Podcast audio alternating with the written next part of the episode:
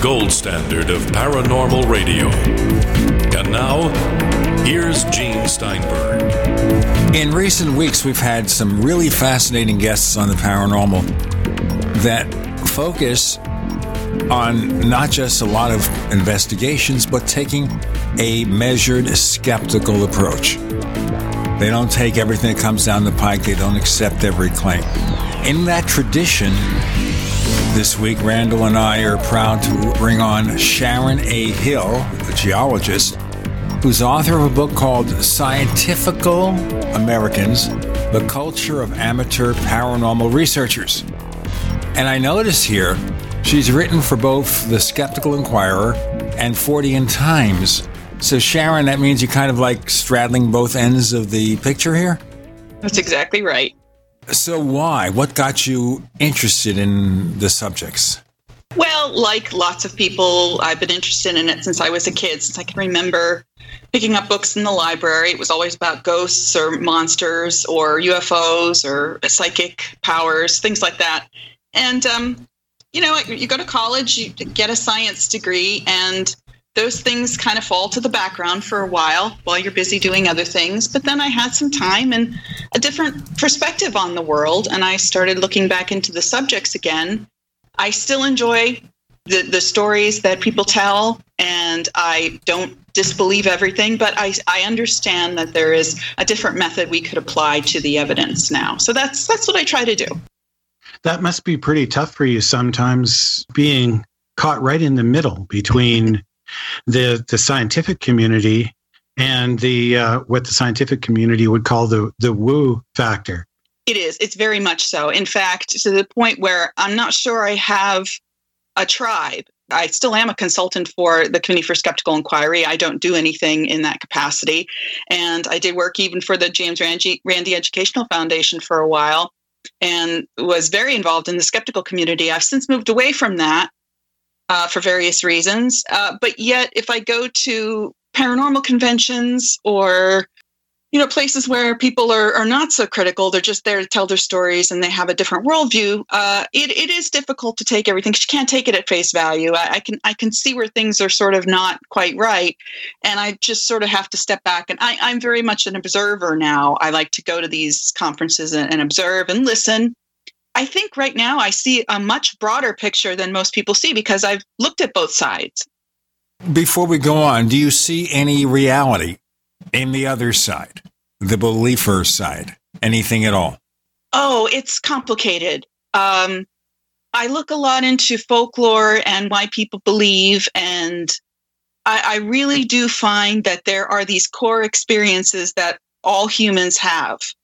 And I do believe that everybody sort of perceives the world in a different way, and some people may perceive it in an entirely different way than another person. And I'm I'm not going to say that your very special experience didn't happen. I wasn't there. I didn't experience it. Maybe you have different faculties. You have different degrees of senses than I have. I don't know that. And I certainly wouldn't say that uh, don't exist because people have experiences. So there is a ghost experience, and people have ghostly episodes, and people have Bigfoot experiences. I don't know if what they say they are, their interpretation is correct, but I'm not going to discount their very unique and usually highly emotional experience that they have had. That's really fair minded. And it's one of the reasons I was really hoping to get you on to talk about it because some of the skeptics on the far end of the spectrum, they would simply deny the experience itself is anything but sheer nonsense. And you seem to at least give some credit to the witness who has had an experience. They may not know how to explain it, and especially in scientific terms, but to them it was real mm-hmm. and it mm-hmm. was something unusual. And they deserve to have an audience for that if it's of, of concern to them. I think when I when I started writing the book and took a look at amateur paranormal researchers, the first thing I realized was how passionate they are, and they've usually had an experience that has prompted them to do this, and they're not stupid and they're not crazy. And they're really trying hard to make sense of what happened to them or to figure out what is going on in the world. And to discount the huge uh, portion of the population that has some sort of paranormal belief, I think, is ridiculous. Uh, we shouldn't ignore that. We shouldn't dismiss it. It's very interesting, no matter what has happened to them, no matter what the explanation. And I'm sure that there's there's a panoply of explanations that, that probably happened to people. Can't even you know list them all, but they've really been impacted in their life, and they take that experience with them often through their whole entire life. So it really is worth paying attention to that is kind of where I got away from the skeptical community because they thought this was a stupid thing to look at. They thought it was not worthwhile to look at. And I do. Okay, so we see people are having experiences that they feel are genuine. I think you agree with me that when it comes to UFOs, 90 or 95% of what we see and presumed to be unidentified can be explained conventionally, where things get difficult is that remaining residue, 5 or 10%, that we don't really have a clue about. Obviously, there are people who think they're extraterrestrial, and maybe that's possible. But one of the viewpoints expressed very commonly on the Paracast is there are lots of interesting possibilities that should be debated, but there is no smoking gun. You know, before I pass this mortal fiber or coil or whatever, we may learn that it was all conventional, test aircraft or something. We may learn ET is here. We may learn it's a collective unconscious in action. And the same thing about other phenomena. Right. And and perhaps we don't even have the information to make those judgments. And we never will because the, the moment is passed to gather that information and we just don't know. You were saying something, Randall? Uh, well, I, I, heard you cut in there, so I thought, well, no, I'll let you go ahead, Gene. Like to know also when we look at that, you're focusing this book on the amateur researchers, amateur paranormal researchers. I'm assuming then that you're referring to people who don't get paid for it. What about people who write books and give lectures? Aren't they professional in as much as they receive money for it? Or do you require scientific credentials? Really my definition was extremely broad. This was the the people that um, do this voluntarily. Most of the time they don't get paid. They don't get compensated. They're not under the auspices of any organization other than the one that they've formed themselves. It's very a grassroots effort to form a group of people who want to go out and do this this thing. They usually focus on mysteries you know paranormal. That would be not only ghost hunters and people who investigate hauntings, but also ufologists and cryptozoologists and people who just investigate normal, like Fortean phenomenon or psychic phenomenon. Uh, the majority of them, and I, I did count them back in 2010 in the US, and there were well over 2,000 at the time of these groups. I focused on the group, not necessarily the individual, because that number is always in flux so is the group but the the individuals were were hard for me to study but the groups were available online. And that's how these groups put themselves out to the world mostly is through word of mouth on the internet now through social media. So they went directly to the public. And when i looked at them they didn't have any science background. Almost none of them said that they had any science background. So they were they were strictly amateurs in that sense, but amateur meaning, you know, one who loves. This is what they love to do. And so that's that's the way you should take that definition. Also, I guess a hobby. But what about an organization like MUFON that has a professional management staff that's paid a salary? They go through formal training, sometimes training of individual investigators, and they do have advisors and members who do have various levels of scientific achievements. Now, we can go into more of that in a moment. We want to continue our discussion, Randall and I, with Sharon A. Hill. The book is Scientifical Americans Culture of Amateur Paranormal Researchers. More to come. You're in the Paracast.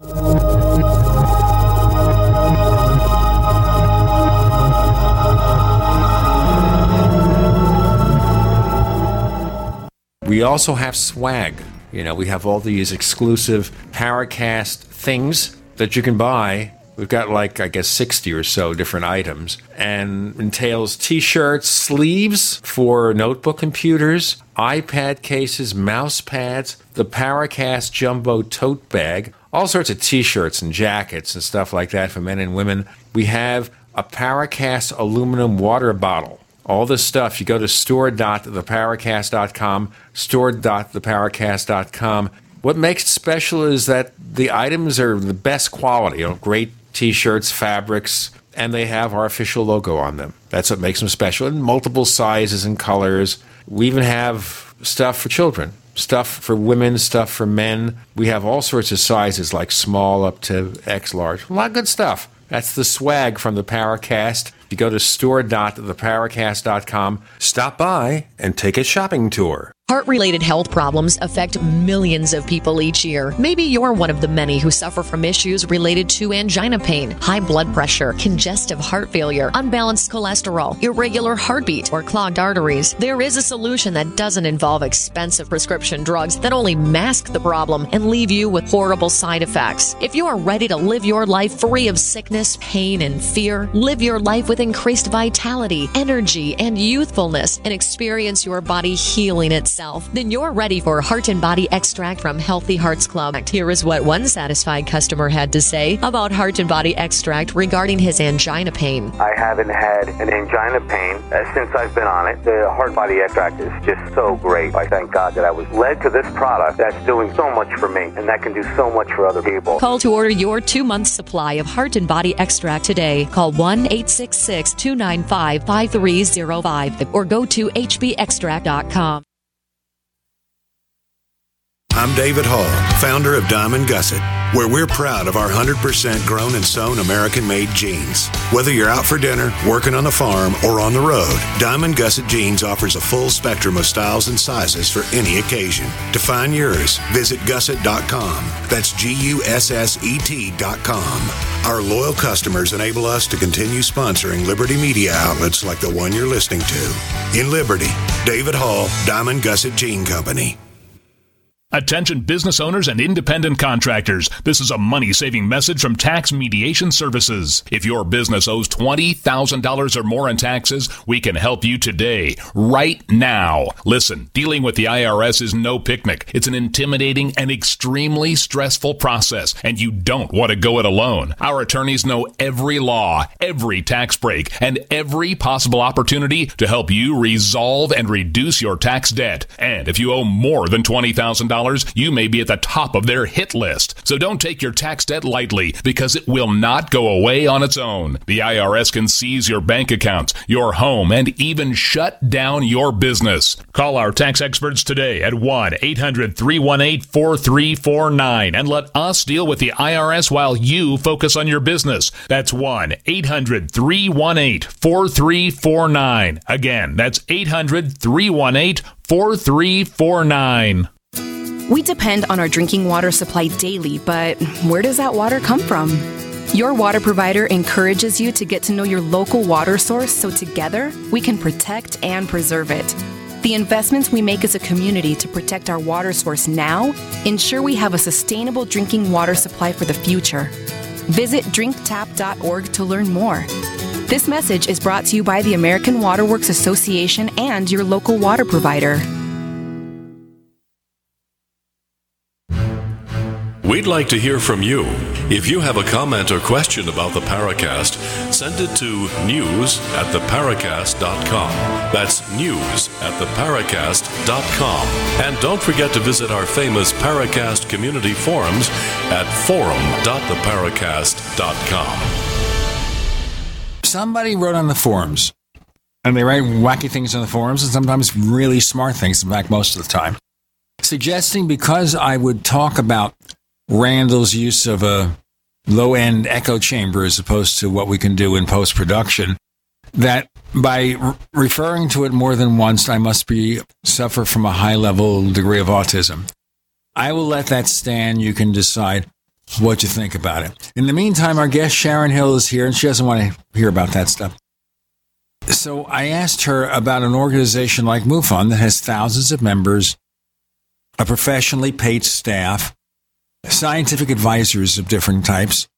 Where do you rate them? The UFO category was very difficult. There were majority of these amateur groups focused on ghosts and hauntings. Uh, the, the, vast majority, something like uh, 87% of them I counted, were ghost specific. there were many who were just paranormal. They did everything. There was about 3.5% that were cryptozoologist centric, mostly Bigfoot researchers. And then there were only two groups that focused strictly on UFOs, and one of those was MUFON.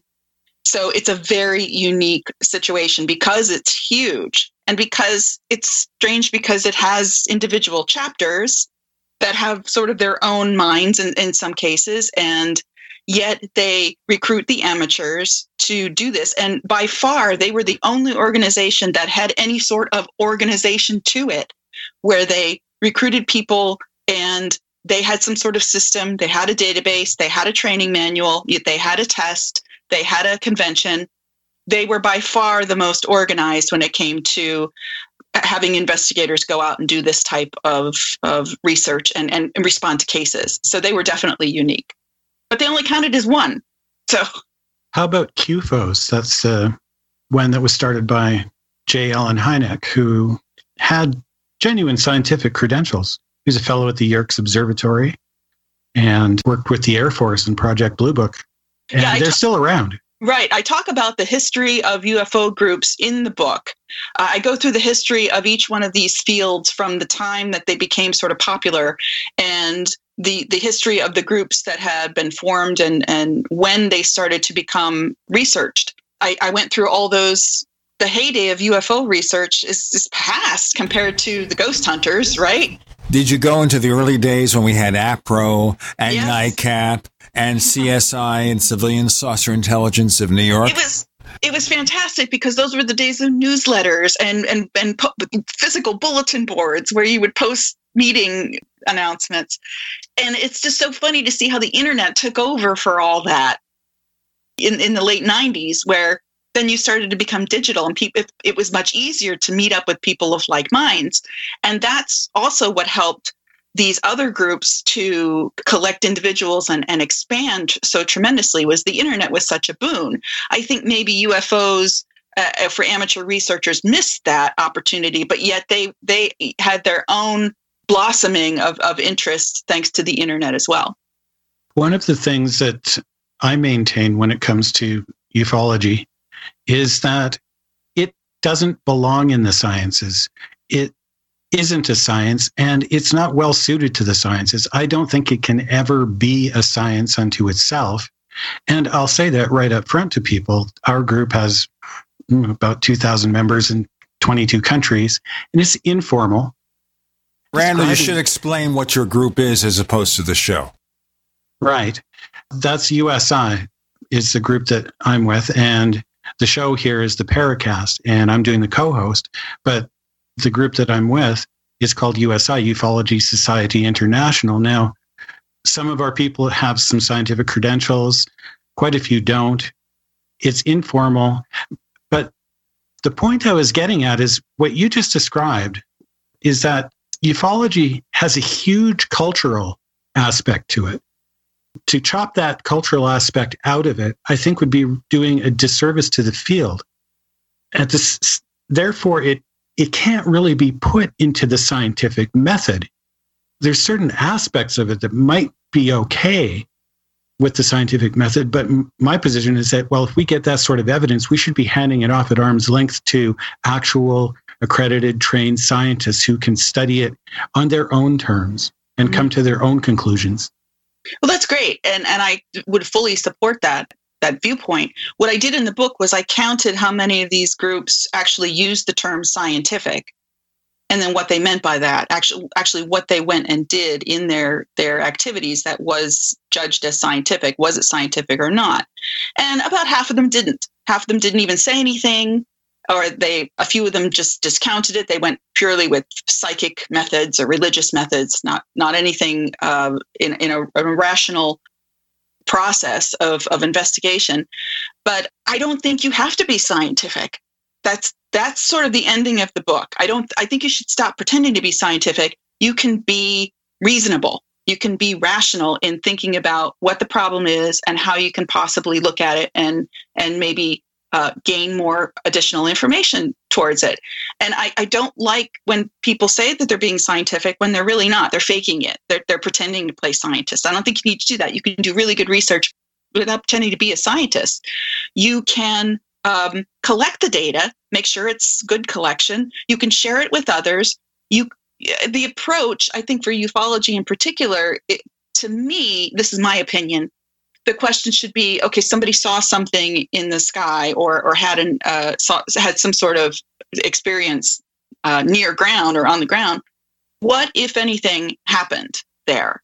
Instead of what a lot of ghost hunters do by saying, uh, we're going to go out and look for paranormal evidence, which is a completely different thing.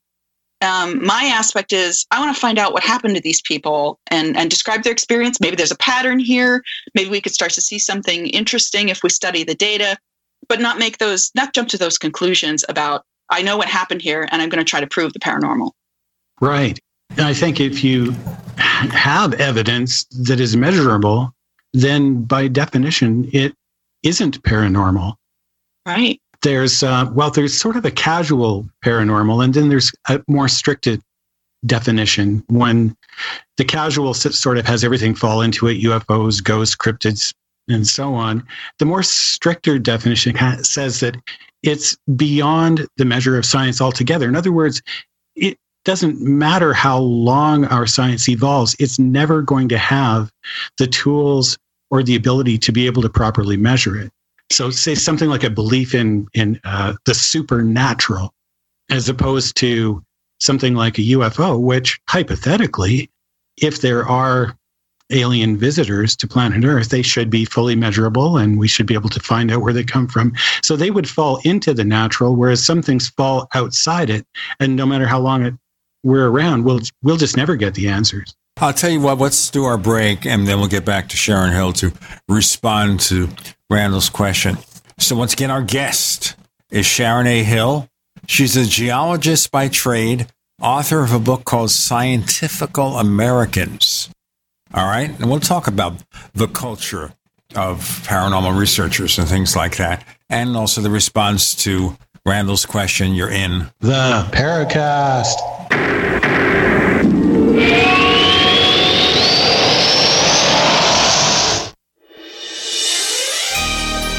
Thank you for listening to GCN. Be sure to visit GCNlive.com today. Most of you know that heart disease is the number one silent killer in the U.S. What if I told you for just $54.95 a month you could fight against heart disease naturally? At Heart and Body Extract, we've been helping thousands of people get back to a healthier heart. Don't just take my word for it. Check out all of the success stories at hbextract.com or to order call 866-295-5305. That's 866-295-5305. hbextract.com. Don't risk it when you can take charge of it. Hear that? That's the sound of a house being trashed while a gang of thieves ransack the place. And what they don't steal will be destroyed. This year, resolve not to be the next victim of a break in. Go to faketv.com and discover a device that creates the illusion someone inside is watching TV, even when you're miles away. Security is a mindset, and Fake TV should be part of your security solution. Be vigilant, but not fearful. faketv.com.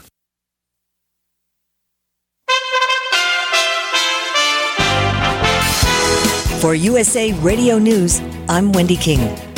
The FBI is working through the weekend with agents looking into sexual misconduct allegations made against Supreme Court nominee Brett Kavanaugh. An anonymous source says the Bureau will investigate claims that were made by his former Yale classmate, Deborah Ramirez, which expands the investigation beyond those made by Christine Blasey Ford. President Trump spoke to reporters at the White House before leaving for a rally in West Virginia. I would expect it's going to turn out very well for the judge. Speaking in Austin, Texas, House Democratic leader Nancy Pelosi says Kavanaugh could have two jobs in jeopardy now. If he is not telling the truth to Congress or to the FBI, then he's not fit not only to be on the Supreme Court, but to be the, on the court that he's on right now. Kavanaugh denies the claim. He's alleged that Democrats, including the Clintons, are out to get him. You're listening to USA Radio News. If you're over the age of 50 and considering buying an annuity in the next 60 days, I have some important news for you. Don't buy an annuity until you understand the pros and cons of annuities. A free book to help you maximize your retirement income from television host and three-time author Josh Mellberg has been released. This book reveals little-known truths about annuity strategies in simple to understand terms. Grab a pen right now because we are about to offer you this free book that unlocks the five little-known secrets we believe baby boomers and seniors should know before buying an annuity. Call 800 985 1813 now and you'll receive a free copy of Josh Mellberg's book, Next Gen Annuity Strategies Revealed. As a bonus, we'll also send you a copy of The Number One Mistakes Retirees Are Making with Their Investments Today and a free DVD on how you can get up to 33% more income in retirement. Call 800 985 1813 now. Again, that's 800 985 1813. Employees of JD Mellberg Financial have the appropriate licenses for the products they offer.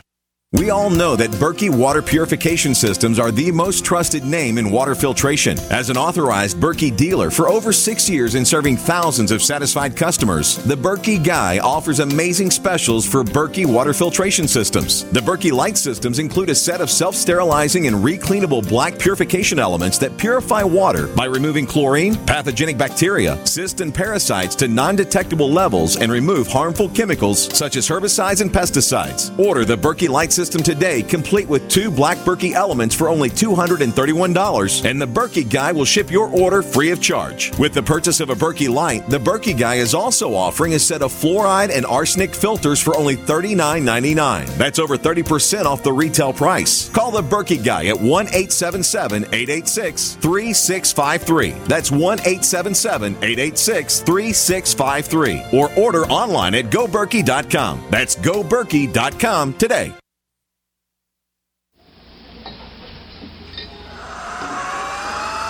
Hi, this is Joshua P. Warren, author of The Poor Man's Paranormal, and you're listening to the Paracast, the gold standard of paranormal radio.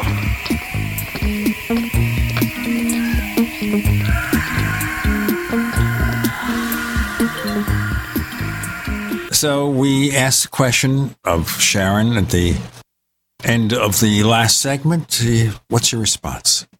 I'm so glad you asked that because in the book, I describe what I think is the difference between paranormal and supernatural.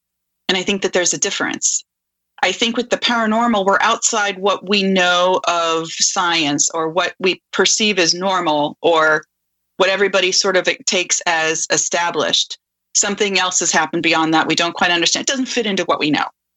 But it doesn't mean it won't fit into what we know eventually. It doesn't mean it can't be studied. It means that eventually we may get there. And where I see the supernatural is beyond nature, so beyond natural laws. So things like demons and angels and magic and powers that don't conform to the laws of nature. We can't study those because we have to use the laws of nature as boundaries. If we don't have any boundaries, we can't study them because we, we can't predict them at all and it's not science. So the supernatural is outside of science completely. The paranormal could be it's it's on the edge, but we might get there. Right. It's potentially right possible to be able to, if we say say if we had a UFO land, we could measure it, weigh it, study it. Presumably, with the tools that we have nowadays, we could analyze its materials all the way down to the atomic level. I mean, there's nothing about it we couldn't measure, study, and find out about. Other than perhaps where it came from, we might need to get some scientists on board and actually take a trip to wherever it came from in order to verify that it came from beyond the boundaries and constructs of known civilization, which is how I look at the term alien. It, doesn't necessarily mean ET or extraterrestrial. It seems like that's a reasonable hypothesis, though, in a loose sense, not necessarily in a strict scientific sense. Yeah, the thing about the study of UFOs, I think it's it's quite broad. I mean, are you talking about something that that people are seeing in the sky, or are you talking about alien visitations? I really don't like the survey questions that ask people, "Do you believe in UFOs?" Because that's a really awful question. What's belief got to do with it? And we've all seen something in the sky that we don't know what it is that was unidentified. It was ter- it's a terrible question. It it, it invokes uh, an unanswered question of do you believe in alien visitation which is not the same question it's completely different or do you believe in aliens in general? Because that's also a different question. It's it, have they come to Earth is another different question. It, it tends to get all muddled together, which is a disservice. It really is, but that's I think part of the problem of the field itself being in it for as long as I have is that there's no consensus even among people in the field as to what the terminology means. So I've made a real concerted effort to trace back the etymology of the words, the history, the usage, and create a case for why certain words mean what they do. But most people don't do that. When you hear the word UFO, they say, oh, well, that literally means unidentified flying object, which it doesn't, not in any sense of the term. Not every acronym means the literal interpretation of what the words that make up the acronym mean. Like radar, you know, radio detection and ranging. We, it doesn't necessarily mean that we're out on the range detecting radios, but people use that term UFO in a way that really causes more confusion than it should. I think it was Jacques Vallée said that he couldn't think of a word that was more treacherous than the term UFO. Yeah, and unfortunately, language just does its own thing when released into culture, and we, we can't control it. As much as I would like to do that too, when people say, oh, it's paranormal. No, doesn't necessarily mean it's paranormal. Have you exhausted all the normal? Can you really say it's paranormal? You haven't actually figured out, maybe you never will, all the possible normal things. So the best you can say is, I don't know what this is. I don't know what happened here. But unfortunately, it's been used in that colloquial sense, and people have an idea of what it's supposed to mean. Absolutely.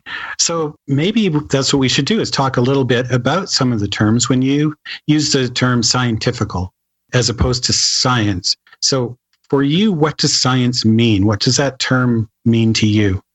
Science is is pretty broad and again people think of it as as something that is probably not quite accurate but science is a process first and foremost a method of how we discover knowledge and that knowledge is usually pretty reliable because of the methods that go into gaining it one of the reliable ways that we have of getting knowledge although through time it can change depending upon new evidence the second thing is it's the community of people who do that work. It's what they do when they share the work with each other. They work together, they publish, they they come to conferences, they go they come together and they share their data and they share their ideas and they fight about it.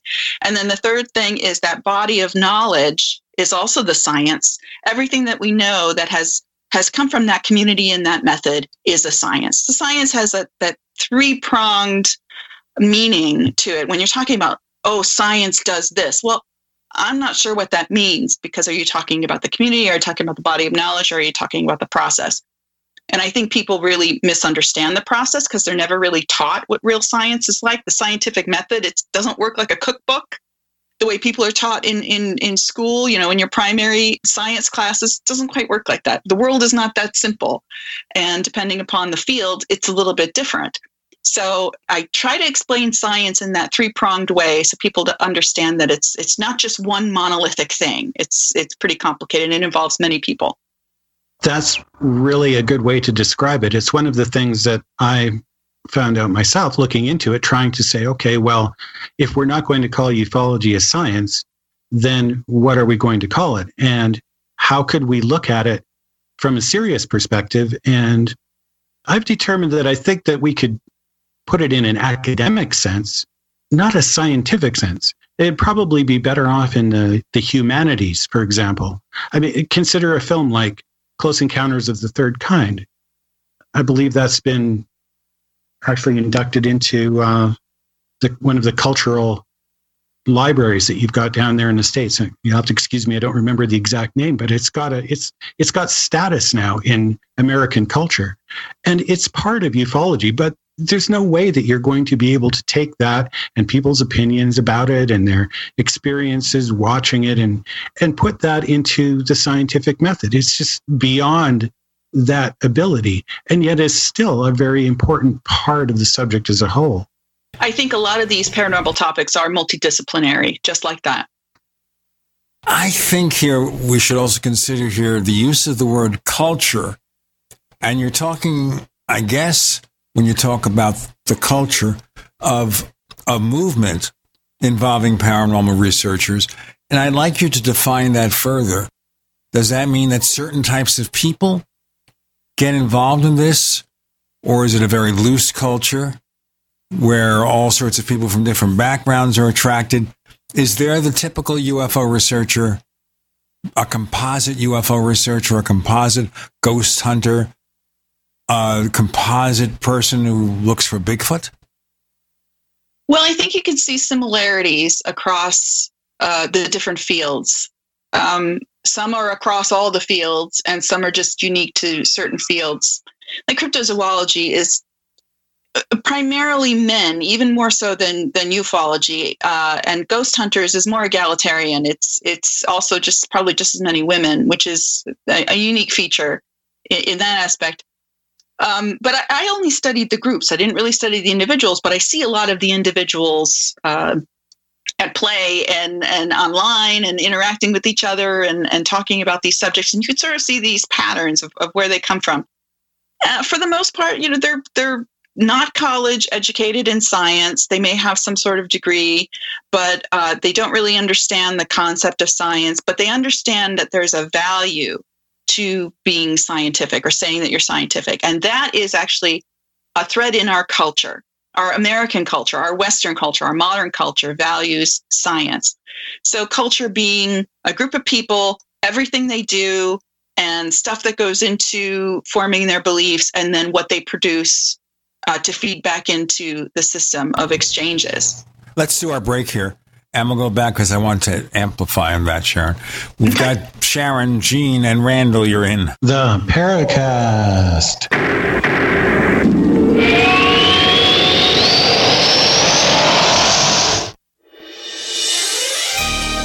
Thank you for listening to GCN. Be sure to visit GCNlive.com today. Do you need a website? Well, you can get a great deal on hosting services with Namecheap's legendary coupon code. They're offering substantial hosting discounts on shared hosting, business hosting, VPS hosting, reseller hosting, and even dedicated servers. Namecheap is preferred by millions. It's backed by a money back guarantee. Use the coupon code LEGENDARY to cash in on the special deal at namecheap.com, namecheap.com. First came Attack of the Rockoids, and it was a critically acclaimed success. And now there is The Coming of the Protectors. A former military intelligence man is contacted by a space woman in a dream, a dream that turns out to be a nightmare because evil forces on her distant planet are planning to conquer the Earth. This is gripping science fiction of the classic kind. Attack of the Rockoids and The Coming of the Protectors. Find out more at rockoids.com. That's rockoids, R O C K O I D S.com. Hunters, anglers, campers, and survivalists. Get back to nature. Expand your horizons with the highest quality, most versatile, unique slingshots and sling bows on the market at slingbow.com. Slingbow products are compact and models start from just $17.98. They're perfect for your bug out bag or storing in your vehicle. Give yourself and your loved ones the excitement and tradition of slingbow, a new frontier in archery and truly modern twist on this primitive survival tool. Feel the thrill only at slingbow.com. Ever wonder how Bitcoin and Ethereum were created? Vercel Media has helped hundreds of companies and individuals make their own cryptocurrency. Decentralized blockchain solutions are making the world more transparent and giving power back to the people. Vercel Media has helped companies raise tens of millions in the past year alone, structuring and marketing ICOs to the thirsty crypto public worldwide. Don't miss the cryptocurrency revolution. Visit vercelmedia.com, V E R C E L media.com. Bacon lovers, we ship free. Try our amazing bacon. No refrigeration required. Proprietary value added packaging provides 10 years shelf life and protects the leanest, thickest, center cut, fully cooked bacon in America today. Ready to eat right from the pouch or warm and serve. Savory and delicious. Wholesale price for your everyday use. Order today at readytoeatbacon.com. Readytoeatbacon.com. Advertising is simple. It starts with someone who has a need. Mom! And then gets more specific. Mom, I want pizza. Then we add urgency. I want pizza tonight. Before you know it, your GCN advertising message is reaching millions of listeners. Listeners who are definitely in need. We want pizza! You see, advertising on GCN is simple. Your message meets their need, and the result means new business for you. Tell us about your business. Then let our super creative department go to work to craft just the right message to feed those who have an urgent need. We want pizza tonight! GCN has the most affordable national radio advertising rates, period. And millions of people listen to GCN radio programs on over 1,000 AM and FM and XM stations and streaming audio live. Get started today with GCN, the Genesis Communications Network. Just shoot us an email, advertise at gcnlive.com thank you it's a no-brainer. A Big Berkey water filter is the one you need, period. You need a water filter that removes chlorine, fluoride, pharmaceuticals, BPA, and other endocrine disruptors, pesticides, bacteria, viruses, and much more, right? And does it all at only 2 cents per gallon. Get the original most trusted name in gravity water filtration, Big Berkey. And now GCN listeners receive 5% off ceramic filter systems using code GCN. Call or click 1-877-99-BERKEY or bigberkeywaterfilters.com. That's 1-877-99-B-E-R-K-E-Y.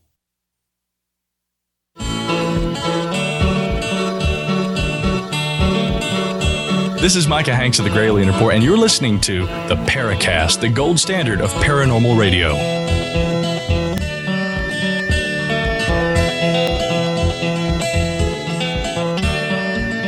Sharon A. Hill joins us, and we're talking about the culture, focusing now on UFO researchers, paranormal researchers in general, ghost hunters, cryptozoologists. Now, you mentioned to me in terms of the breakdown, the gender breakdown, that much more males are interested in looking for Bigfoot than females. Of course, we know our good friend Loren Coleman, for example. Is there a reason for that? I'm sure there is maybe more than one reason. I'm not sure what it is. I personally have not found the field to be very female friendly uh, in various ways. It's the, the one place that I've been most harassed online. Oh, Um, oh boy. Yeah, and some pretty nasty stuff. And I, I wouldn't say that it's too bad, but there have been incidents where it's been very bad. It's not that I would be afraid to, to go to these meetups or, or to engage with these people, but it, it is sort of an internet thing. It makes me a little bit uncomfortable. Uh, I have not seen the same with the ghost hunters or the ufologists. Uh, the, you go to a UFO convention, and sure, it's lots of older white guys there, uh, but I still can interact with them just fine. I, I don't have any problem with that. Uh, same with the ghost hunters. It's very diverse there. Even with cryptozoology, I'd have to say I'm, go- I'm going to qualify my my statement because I have been to a cryptozoology convention not too long ago where there was a lot of young people. So there are some people coming in. There were there were a, a, quite a number of young women. They may have a different view of cryptozoology than people like Loren Coleman. They're not as interested necessarily in the ideas of like Bernard Heuvelmans or or you know uh, Roy Mackal. They might not know who those people are, but they're interested in the idea of of these creatures being out there. So maybe there's a shift to a younger generation in that field, and I think that that's good to see. One of the concerns I've seen about UFOs in general is when I've gone to these conventions, and of course we have the International UFO Conference in the Phoenix area, and that is most of the people I encounter are older people. I don't see that many young people. Yeah, of course, if you have something like a Comic Con where it gets 150,000 people and it's a mixture of all age groups looking for their favorite movie, TV stars, and comic book artists and writers. And maybe because of the fact that it has an entertainment aspect, attracts a lot more people. And I've wondered in general, we've talked about it on the Paracast because both Randall and I are a little older amongst the crowd and probably typical of the age of people who go to these conventions. You mentioned younger people coming to various events. Is this a factor of UFOs playing themselves out or what? I wonder. Um, I don't know. I, I couldn't really say. UFOs are not my strong point. I, I not to say anything disparaging, but it was just never my interest. Space in general was never my interest. I was more interested on the, you know, in in in the Earth and the rocks on the Earth than space. And and I always had an interest in biology, so that's why cryptozoology is is fascinating to me. So I, I can't really say, but to me, I don't see a whole lot of new things just as an outside observer looking what's coming out of the, the UFO community. It seems like a lot of stuff has, you're traveling over the same ground. And I do, however, see, I don't know if, if, if, if there was a, a turn off, like something just branched off into UFOs being under a very big paranormal umbrella. So when you're talking about things like Skinwalker Ranch or uh, we have a, a, place here in Pennsylvania called Chestnut Ridge, where it's an area of high strangeness, and it involves UFOs, and involves cryptids, and involves paranormal phenomena of all types.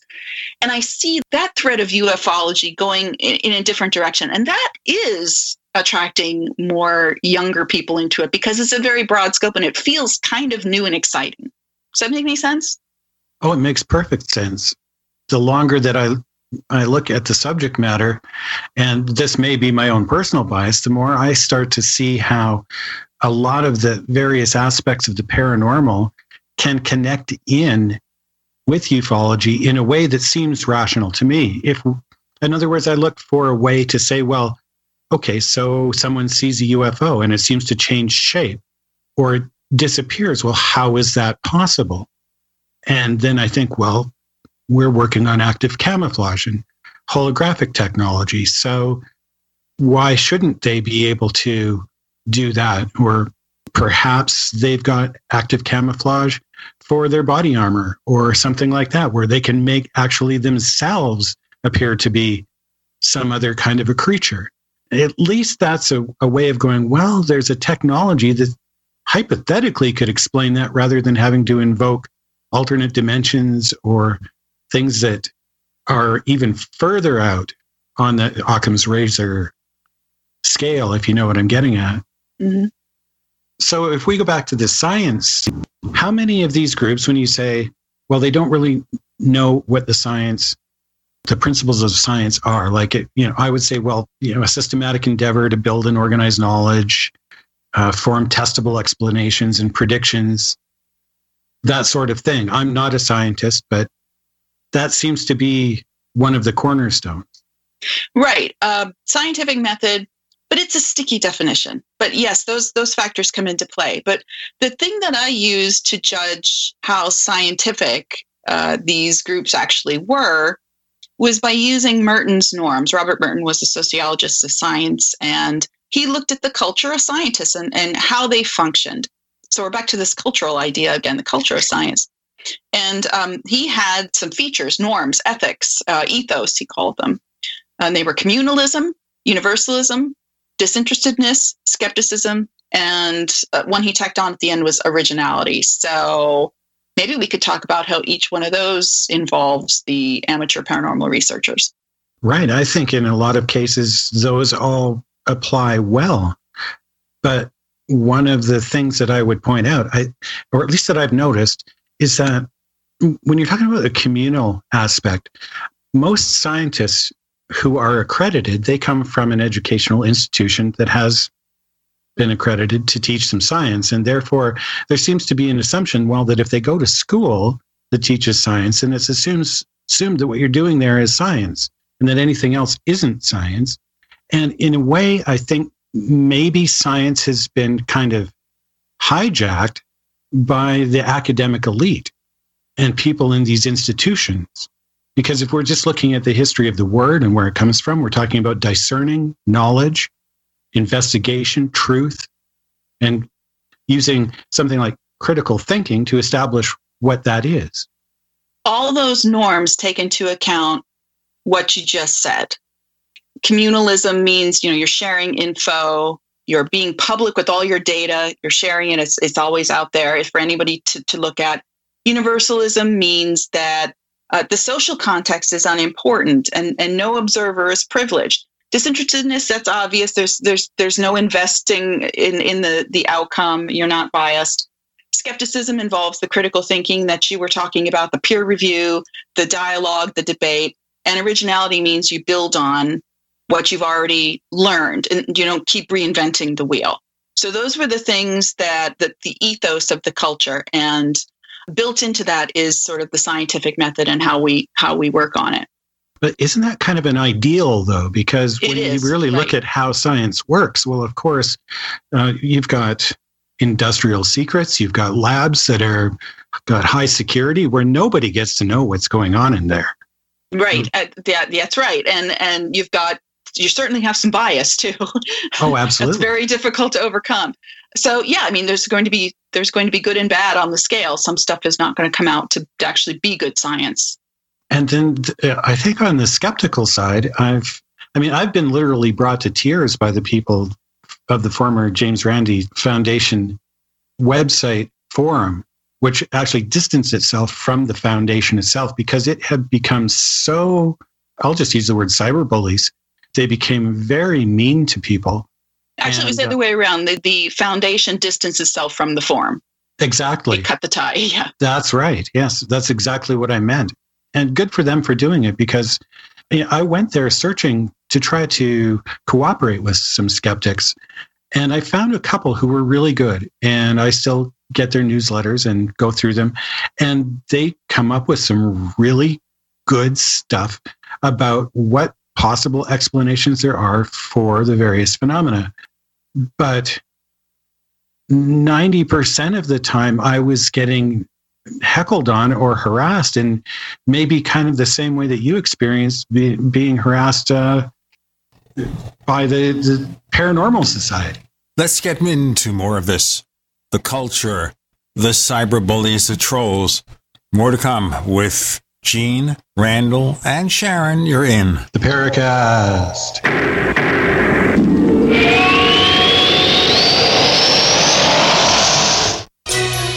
Thank you for listening to GCN. Visit GCNlive.com today. Attack of the Rockoids has been well received by critics and readers alike. It's a thrill a minute story you'll never forget. A former U.S. military intelligence officer is haunted by intense dreams about a beautiful woman pleading for his help after a terrible battle in outer space.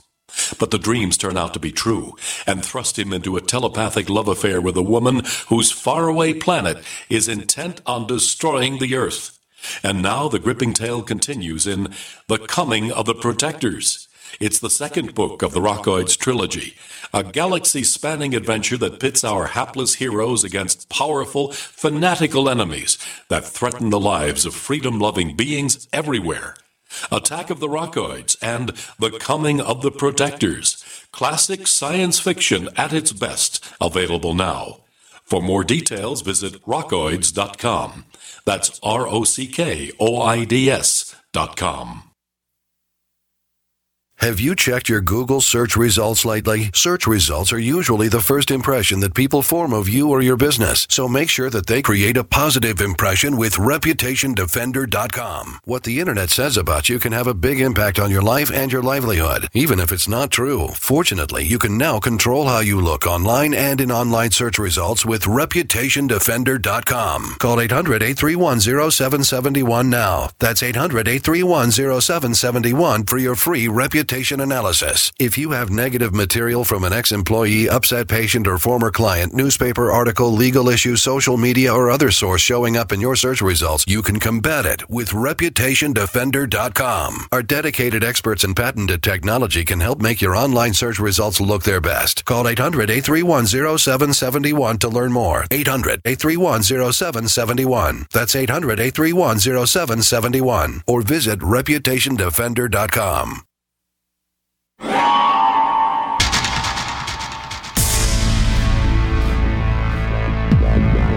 Welcome back to the Paracast, the gold standard of paranormal radio. And now, here's Gene Steinberg. So, of course, we've all confronted cyberbullies, trolls. I think that's more of a phenomenon, Sharon and Randall and I welcome your input. More of a function of the way the online world works, where people can be mostly anonymous and suddenly their keyboards or their touchscreens tap out things they'd never say to anyone in person. That's so true. The part part of the research I did about the the the impact of the internet was a book by Clay Shirky called "Here Comes Everybody," and I love that title because literally that's what happened. Everybody is now coming at you through the screen, and anybody could see what you're saying and respond to it immediately. And it's scary to to write something and wonder how it's going to be taken. And I've had situations where I know I've come off the wrong way, and people have taken it very literally and and skewered me for it but then there are other times when I wrote a big long reason piece and people only hit on the parts that they wanted to pick on. So it's it's an incredibly difficult process to maneuver around the internet and come out clean. Well, let's look at scientifical then. So we, I think we've defined pretty well, or at least got a pretty good idea of what we're talking about when it comes to the science aspect of it. Mm-hmm. So then what is scientifical? Are you talking synonymous with pseudoscience or there's a little bit of a difference. I mean, pseudoscience could be could be the uh, a different uh, way of looking at science. It's it's uh, a, process and a community of, of pseudoscience that's just it's outside uh, science because it's got some problems with it. But scientifical, to me, I, I came up with the word as I was looking at these people who were literally pretending to be scientists.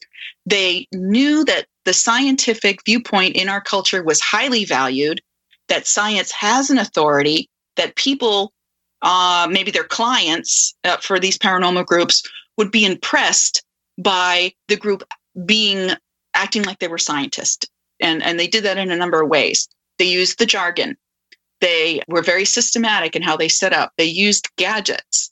Sometimes they wrote reports and and they put it up online. They put up they called their their information evidence and data. They used hypotheses and theories. They used big words like quantum and electronic and fields and electromagnetics and things like that it's it's the iconic version of science it's what the public who isn't they're not scientists that's what they think science looks like. They think it's gadgets and technology and big words and hard to understand processes and things like that. So, what these uh, ARIGs, I call them just for short, uh, amateur research and investigation groups, were doing was adopting that that uh, activity uh, and pretending to be scientists and I, I, I, saw that distinctly that they were they were picking up these mannerisms in order to convince their their clients that they were professional, knowledgeable, serious.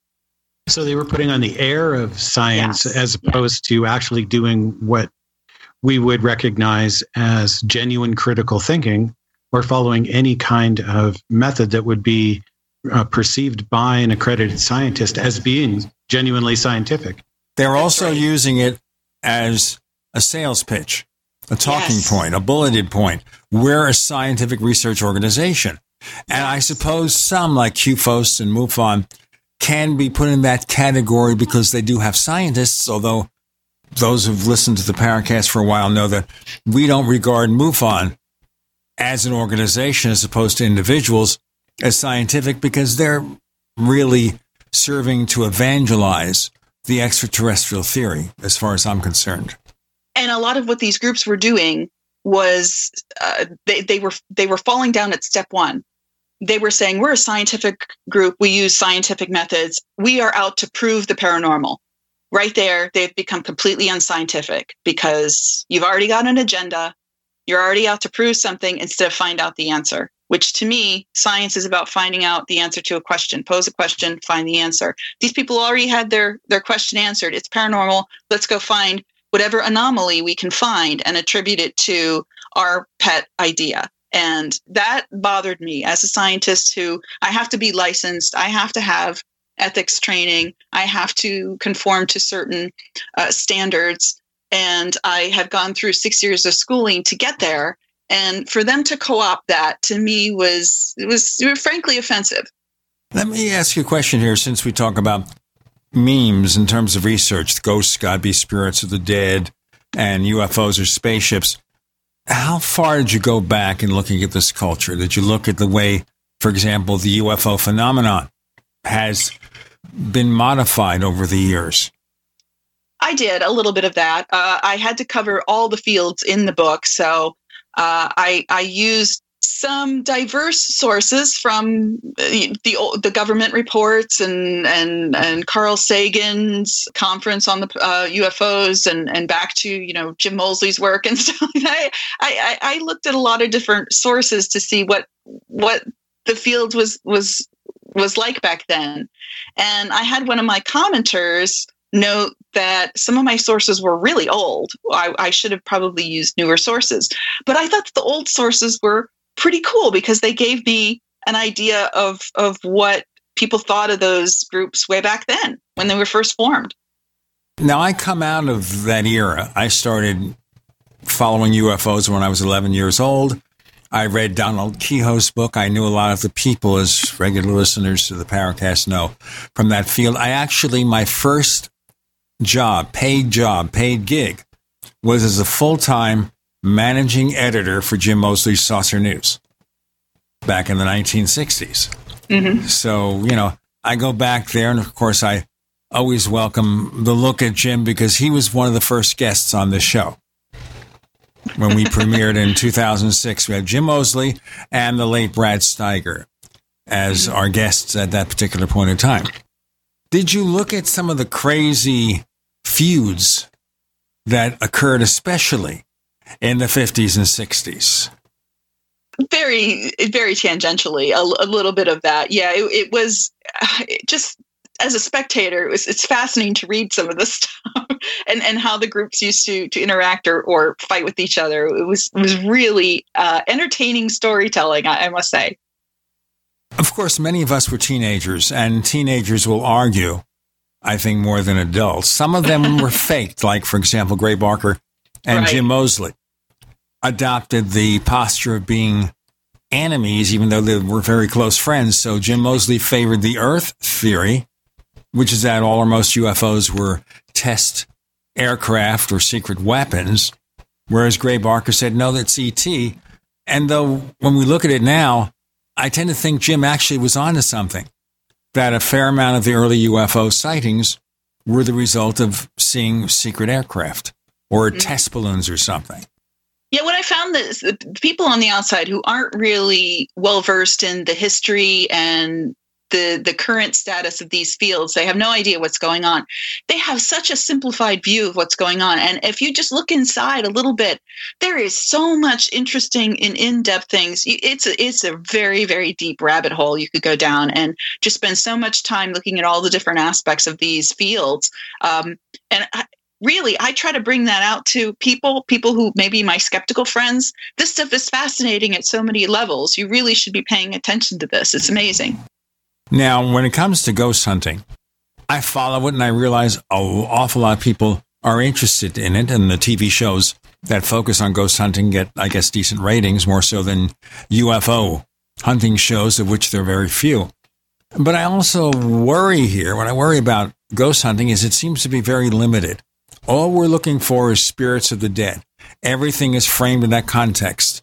Movies that cover ghosts frame the context of something from the other side intruding its way or accidentally being partly in the middle between the afterlife and our existence and therefore having unfinished things to do, that sort of thing. We've got more to come. Sharon Hill, Gene Steinberg, J. Randall Murphy, and Gene worrying why he never got a middle name. I never had a middle name. You're in the Paracast.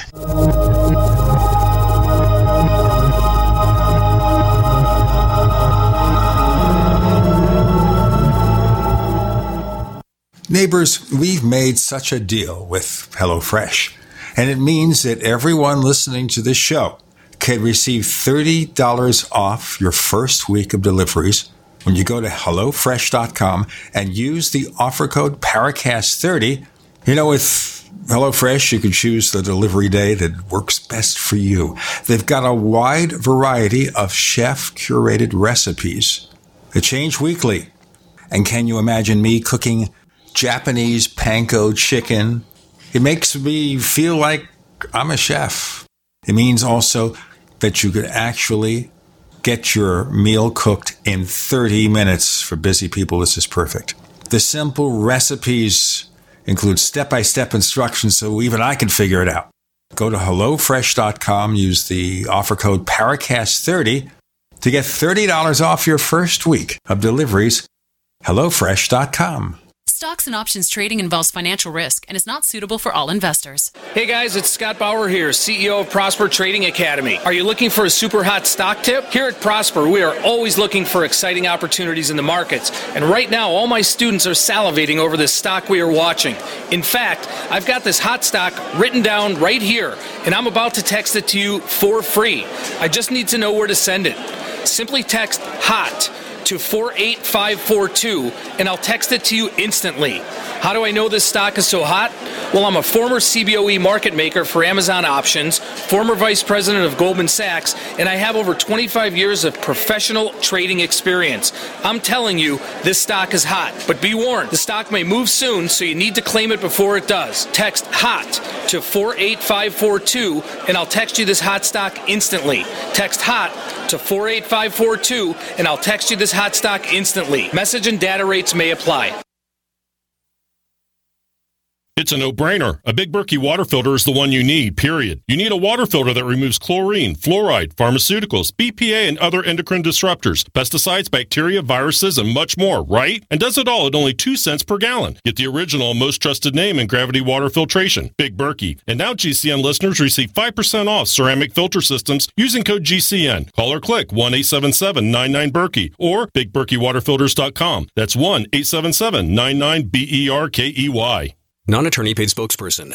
Could your house go into foreclosure? Are you behind on your mortgage payments? Does it seem like the bank has no interest in helping you save your home and you feel like you have nowhere to turn for help? Then we have good news for you. Foreclosure Protection Services can help save your home as they specialize in foreclosure assistance. That's all they do. If you're behind on your mortgage payments, being threatened with foreclosure, have been denied a loan modification, or been the victim of a predatory loan, it's critical that you call Foreclosure Protection Services now at 800 667 9035.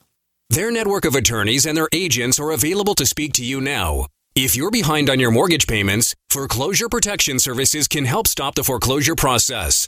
Call today before it's too late. New laws are in effect that may save your home. Call Foreclosure Protection Services now at 800 667 9035. 800 667 9035. That's 800 667 9035.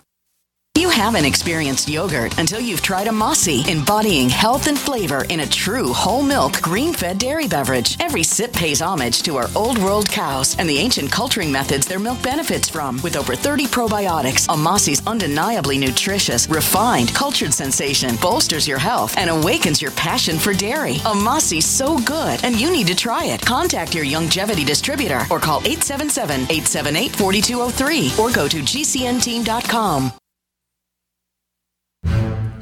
We'd like to hear from you. If you have a comment or question about the Paracast, send it to news at theparacast.com. That's news at theparacast.com. And don't forget to visit our famous Paracast community forums at forum.theparacast.com. Now, because I suffer from high level autism, they tell me maybe that's because I never had a middle name. Oh, cool. We should hit the casinos. Well, they, already think I do. You know, there's a couple of photos out there talk about culture. Sharon, I don't know if you'd be interested in this. There are a bunch of cyber bullies that have been after me for a number of years, since the early days of the Paracast. Lately, they took photos from my son's Facebook page where we were in Las Vegas and my son paid for the hotel. We drove there. We were in Las Vegas like 2011. And there's a funny picture of me and Grayson and one of his young friends and both of us had our hands on Grayson's face doing a Vulcan mind probe. And another one, just a group picture with an Elvis impersonator. And on that basis, they assumed I had a gambling problem. I don't know where I started this. anyway, anyway, I don't see as much of that in the UFO field these days, though. Not the fake fuse as much. Now, There- there- where there things are are, happening, it's in the cyberbully or troll range. there's a lot of competition between ghost hunting groups. They sort of beat each other up sometimes, uh, and because of territory, there's a lot of these groups. So there may be more than one of these groups in uh, an area. There's several in in certain states. I forget. I think that I counted something like 80 in in Ohio alone at the time in 2010. So they tend to bump into each other. So they have to maybe some of them get a different gimmick than another. They come up with a different way of presenting themselves with a specialty. Some become demonologists. Some become uh, related to uh, pet psychics or animals, animal ghosts, things like that. So they try to differentiate themselves, but yet they all want to outdo each other in their same general area. Like ufology, their groups, cryptids or the, and especially the ghost hunters, they have a very wide spectrum from from what I would call the fringe people who are absolute believers in a particular religious theology and that's what it's about and it has to do with demons and afterlives and purgatory and so on to people who are very level-headed. We just interviewed in the last two shows uh, two groups out of colorado who were very level-headed. Ufology is the same thing. We've got the tinfoil hat people who are way out there. Space brothers are coming to save us and then we've got people who are more like myself that really value input from people like yourself, the idea of critical thinking. Let's not try to pretend we're scientists and so on. Yeah, I, I totally agree. I think that um, there there are there even are some uh, you know, I use the term skeptical uh, in, in, the term of, of uh, maybe not paranormal believers, but but interested in the phenomenon, skeptical groups who do these types of investigations. There's very few, but there are some, and um, there, there is definitely a range of good versus bad. I think when, when you're talking about the ghost hunters in particular, if you're talking about somebody who is invoking a lot of religious uh, ideas into their investigations or uh, things like invoking uh, demons as a cause, that's extremely dangerous. Uh, they they could actually make things worse for a person who feels that they're being tormented by some sort of spirit. You know, there is a movement or group of people in the UFO field who believe that UFOs are demonic. Right. In fact, my late uncle, by virtue of marriage, Lewis Kaplan, was part of a movement of Jews for Jesus. And the people in that movement, including a book author of a sci fi novel, believed again that UFOs were from hell or demons, and that if you recite the Lord's Prayer, you'd get rid of them, I guess. Yeah, I'm not surprised to hear that. Uh, I, I, mean, there's something about UFOs leads leads people to religion in some aspects, uh, in in various ways, and I even think that some aspects of cryptozoology and Bigfoot belief sort of resemble religions. They have their their relics and their their uh, holy people who who you have to listen to everything that they say, and there's a strange crossover there. I, there actually are some religious scholars who are studying paranormal groups and topics and, and, and their cultures because of these patterns that they see. And they're actually, the, the book Paranormal America by Bader actually looks into the idea are, are people leaving organized religion and going to this very democratic way of picking beliefs that you want to subscribe to in these paranormal and new age fields eh, without the all the orthodoxy and rules that are over there in, in Orthodox religion. Did you go back to the ancient astronaut theories where some people ascribe events in the Bible, for example, to the interaction or the arrival or presence of spaceships? I am very familiar with that idea. Uh, uh, it's often bad archaeology and anthropology going on there. So there is it, it, it is sort of a religious belief. I, I see things like, uh, if, if you remember long ago when Melba Ketchum did a Bigfoot study, and that turned into the concept that maybe this was DNA, Bigfoot was DNA, it was related to the Nephilim, the giants of old out of the Bible. I mean, things just got so incredibly weird with regards to DNA and angels and giants and Cain and just uh, hybrid humans and angels. It was bizarre. Exactly. And that's sort of a mythological side of ufology. I think that we could catalog that if we were looking at ufology from an academic perspective of how we would do that. We say, well, that's just part of the mythology. It's in the history. We can look at that the same as someone say in religious studies group looks at various religious mythology and we say well that's what those particular beliefs were about and that particular group, group believes that without necessarily believing in it ourselves mm-hmm. as ufologists so that's where i think we could we could move into an academic perspective as opposed to um, becoming a church of ufology type of thing mm. like the Raelians or whatever that, yeah. that happens you know ancient astronauts idea is is rooted in in uh, you know a long time ago in, in theosophy and you know ideas that that rose in the Victorian era. So I, I it, there's there's a lot to to dig into there. We had a fascinating episode here with Erich von Daniken, the author of Chariots of the Gods. We only got him for an hour or half the show, and David Halperin, who is a religious scholar specializing in Judaic studies. And it was interesting to watch von Daniken propose certain things from the Bible that indicate the presence of extraterrestrials, and then methodically, very quietly, very professionally, David picks apart those theories to show they have no value, that he's implying things in biblical passages that are not meant. Of course, we can argue till the cows come home about biblical passages and how they've been modified over the years and what they might signify. But it was interesting here to get von Daniken to the point where he said, well, that's just my theory. Yeah. Which to me was almost a confession. Well, he made it all up. He's just a former hotel keeper who spent some time in prison, which he did, and came up with this thing that made him a very rich man. Sharon A. Hill, J. Randall Murphy, Gene Steinberg. You see, I'm putting myself last. I'm not an egomaniac except when I want to be one. You're in the Paracast.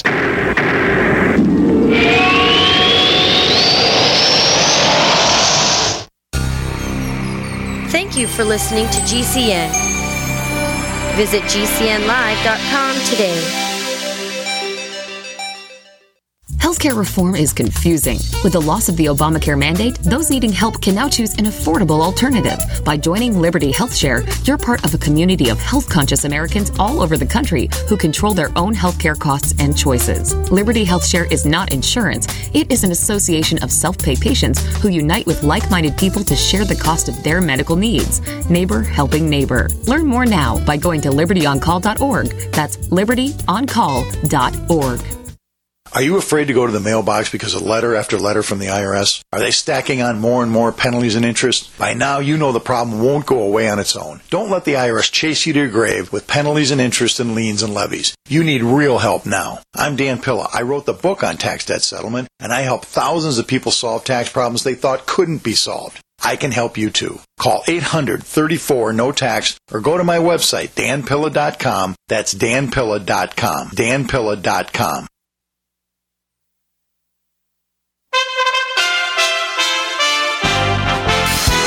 For USA Radio News, I'm Wendy King. On Monday, the full Senate begins its consideration of Brett Kavanaugh's qualifications to become the next Supreme Court justice. Many senators are waiting to hear what the FBI says about it. Agents have less than a week to gather information on the sexual misconduct allegations against him. A source says the investigation will include claims made by Kavanaugh's former Yale classmate, Deborah Ramirez it wasn't clear if the scope would be expanded beyond those made by Christine Blasey Ford. President Trump says he hopes this will pave the way for Kavanaugh's confirmation. Having the FBI go out, do a thorough investigation, whether it's three days or seven days, I think it's going to be less than a week.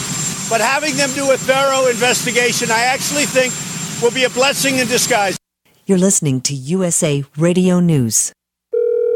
This is an urgent health notice for all residents suffering from back, neck, knee, and wrist pain. You may qualify for a pain relieving brace at little or no cost to you, but the deadline is fast approaching. Simply call the Health Alert Hotline now. You heard right. You may qualify for a pain relieving back, neck, knee, or wrist brace. These items may even be covered by Medicare or your private insurance. The Health Alert Hotline is your brace company. These specialized braces have been tested for pain relief. Call us toll free right now to determine determine your eligibility and to learn how to use your private insurance or Medicare to minimize your out of pocket cost. Don't wait. If the deadline passes, you may lose your opportunity to get a pain relieving back, neck, knee, or wrist brace at little or no cost to you. 800 296 1261.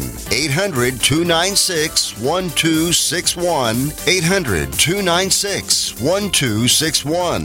That's 800 296 1261. Policies issued by American General Life Insurance Company, Houston, Texas. Not available in all states. For details, visit AIGDirect.com. Do you have a family? Would you like to help make sure they'll be taken care of if anything were to happen to you? If you answered yes, you probably need life insurance.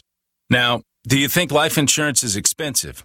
If you answered yes to that too, you definitely need to give AIG Direct a call. We could find you a quarter of a million dollar policy for just $14 a month, which means you could save hundreds of dollars a year. Call us now for a free, no obligation quote.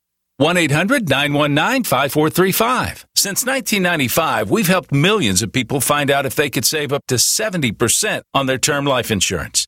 See how affordably we can help you protect your family.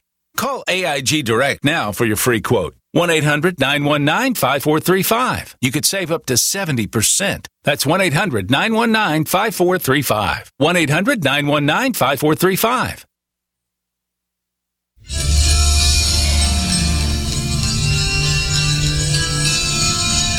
Hi, this is Bryce Zabel. I'm the producer of Dark Skies, the co author of AD After Disclosure, and you are listening to the Paracast, the gold standard of paranormal radio.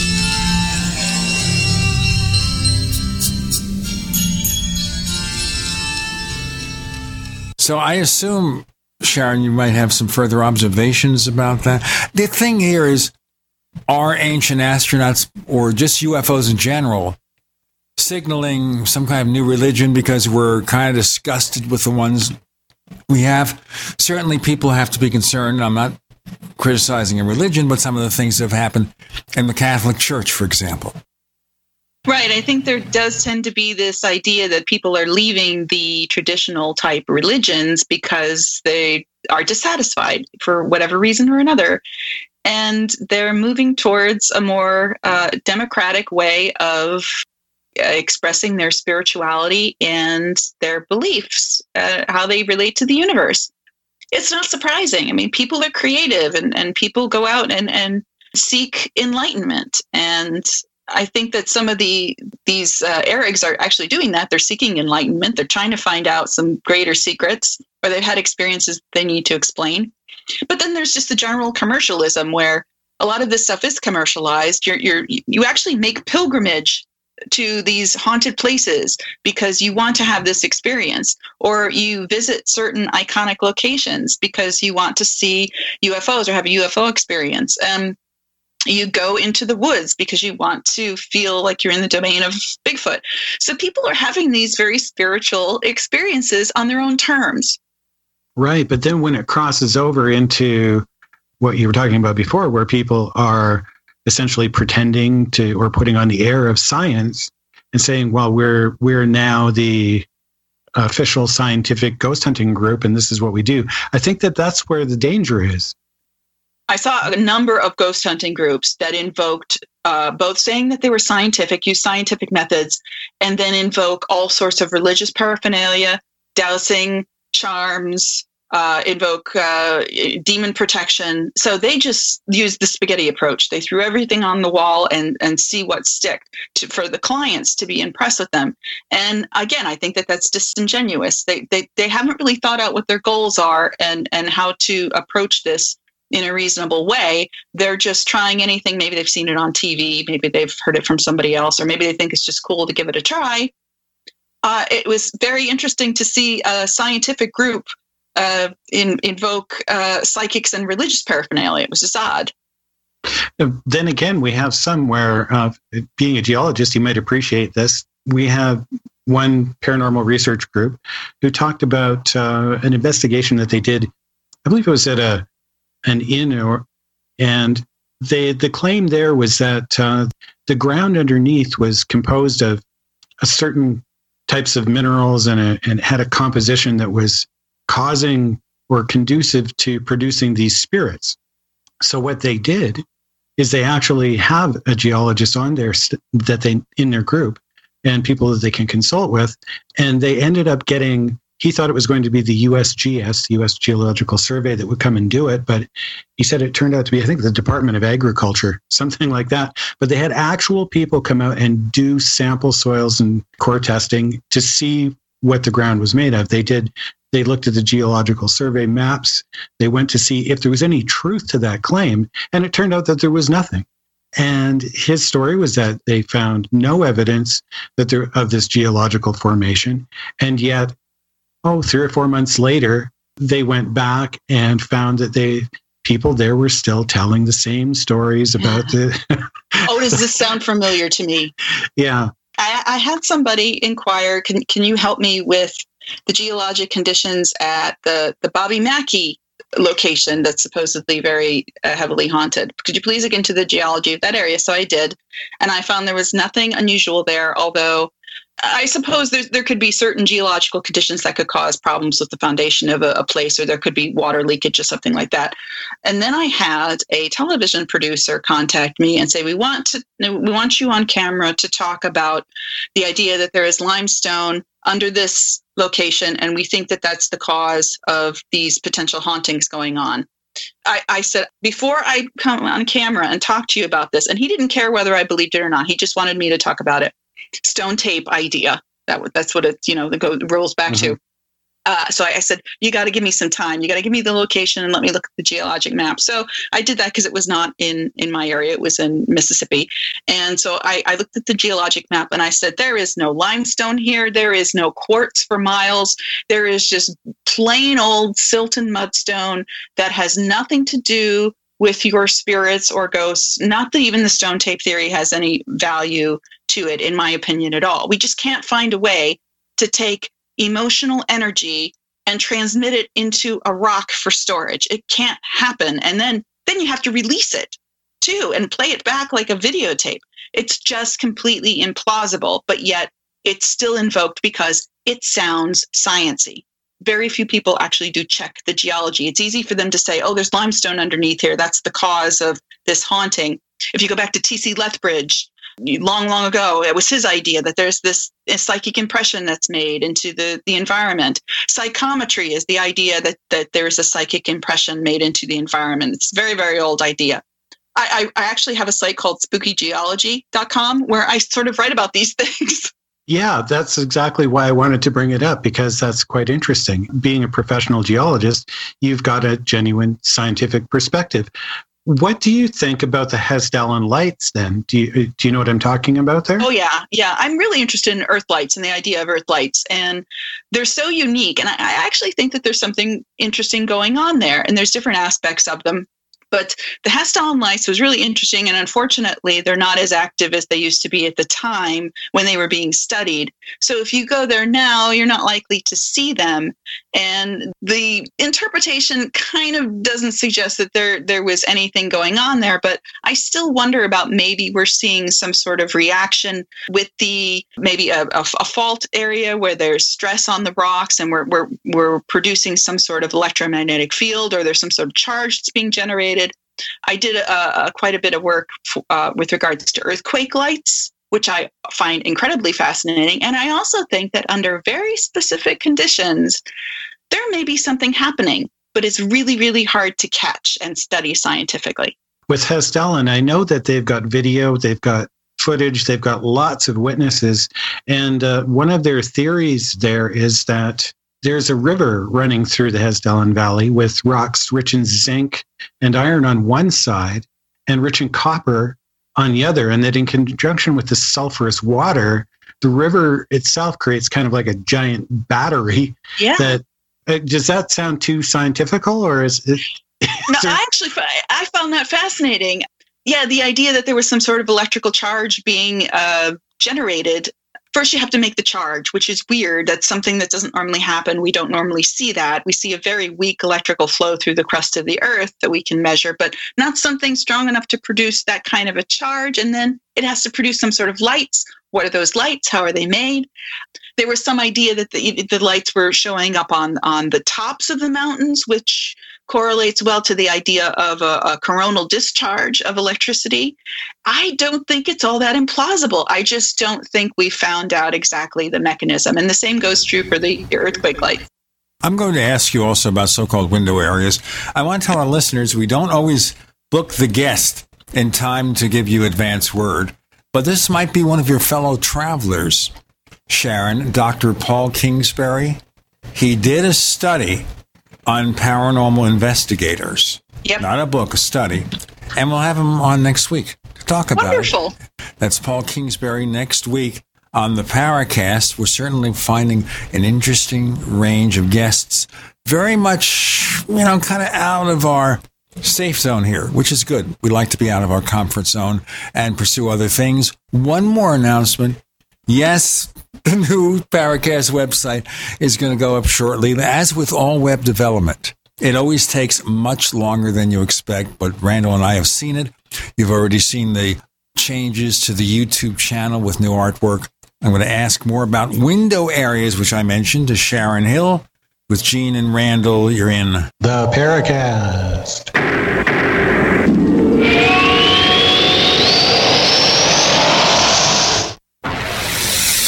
You are listening to GCN. Visit GCNlive.com today. Do you need a website? Well, you can get a great deal on hosting services with Namecheap's legendary coupon code. They're offering substantial hosting discounts on shared hosting, business hosting, VPS hosting, reseller hosting, and even dedicated servers. Namecheap is preferred by millions. It's backed by a money back guarantee. Use the coupon code LEGENDARY to cash in on the special deal at namecheap.com, namecheap.com. First came Attack of the Rockoids, and it was a critically acclaimed success. And now there's The Coming of the Protectors. A former military intelligence man is contacted by a space woman in a dream, a dream that turns out to be a nightmare because evil forces on her distant planet are planning to conquer the Earth. This is gripping science fiction of the classic kind. Attack of the Rockoids and The Coming of the Protectors. Find out more at rockoids.com. That's rockoids, R O C K O I D S.com. Water is the single most important thing your body needs, so you want to be sure it's the best for you and your family. Since 2005, thousands have depended on Berkey purified water. The Berkey Guy provides the lowest priced filtration systems in every size. For incredibly delicious water now and in an emergency, get to goberkey.com or call 877 886 3653. 877 886 3653. Goberkey.com. Hear that? That's the sound of a house being trashed while a gang of thieves ransack the place. And what they don't steal will be destroyed. This year, resolve not to be the next victim of a break in. Go to faketv.com and discover a device that creates the illusion someone inside is watching TV, even when you're miles away. Security is a mindset, and Fake TV should be part of your security solution. Be vigilant, but not fearful. faketv.com. Most of us like to be out in the sun. That's why sunscreen and other safety measures are key to protecting your skin from aging and cancer. The FDA recommends using a sunscreen with an SPF of 15 or higher.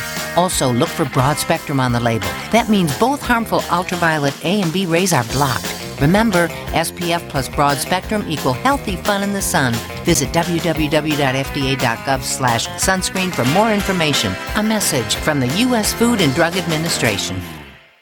Have you checked your Google search results lately? Search results are usually the first impression that people form of you or your business, so make sure that they create a positive impression with ReputationDefender.com. What the internet says about you can have a big impact on your life and your livelihood, even if it's not true. Fortunately, you can now control how you look online and in online search results with ReputationDefender.com. Call 800 831 0771 now. That's 800 831 0771 for your free reputation reputation analysis. If you have negative material from an ex employee, upset patient, or former client, newspaper article, legal issue, social media, or other source showing up in your search results, you can combat it with ReputationDefender.com. Our dedicated experts in patented technology can help make your online search results look their best. Call 800 831 0771 to learn more. 800 831 0771. That's 800 831 0771. Or visit ReputationDefender.com. Ever wonder how Bitcoin and Ethereum were created?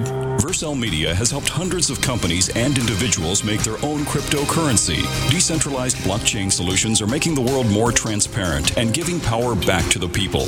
Vercel Media has helped companies raise tens of millions in the past year alone, structuring and marketing ICOs to the thirsty crypto public worldwide. Don't miss the cryptocurrency revolution. Visit vercelmedia.com. V E R C E L media.com.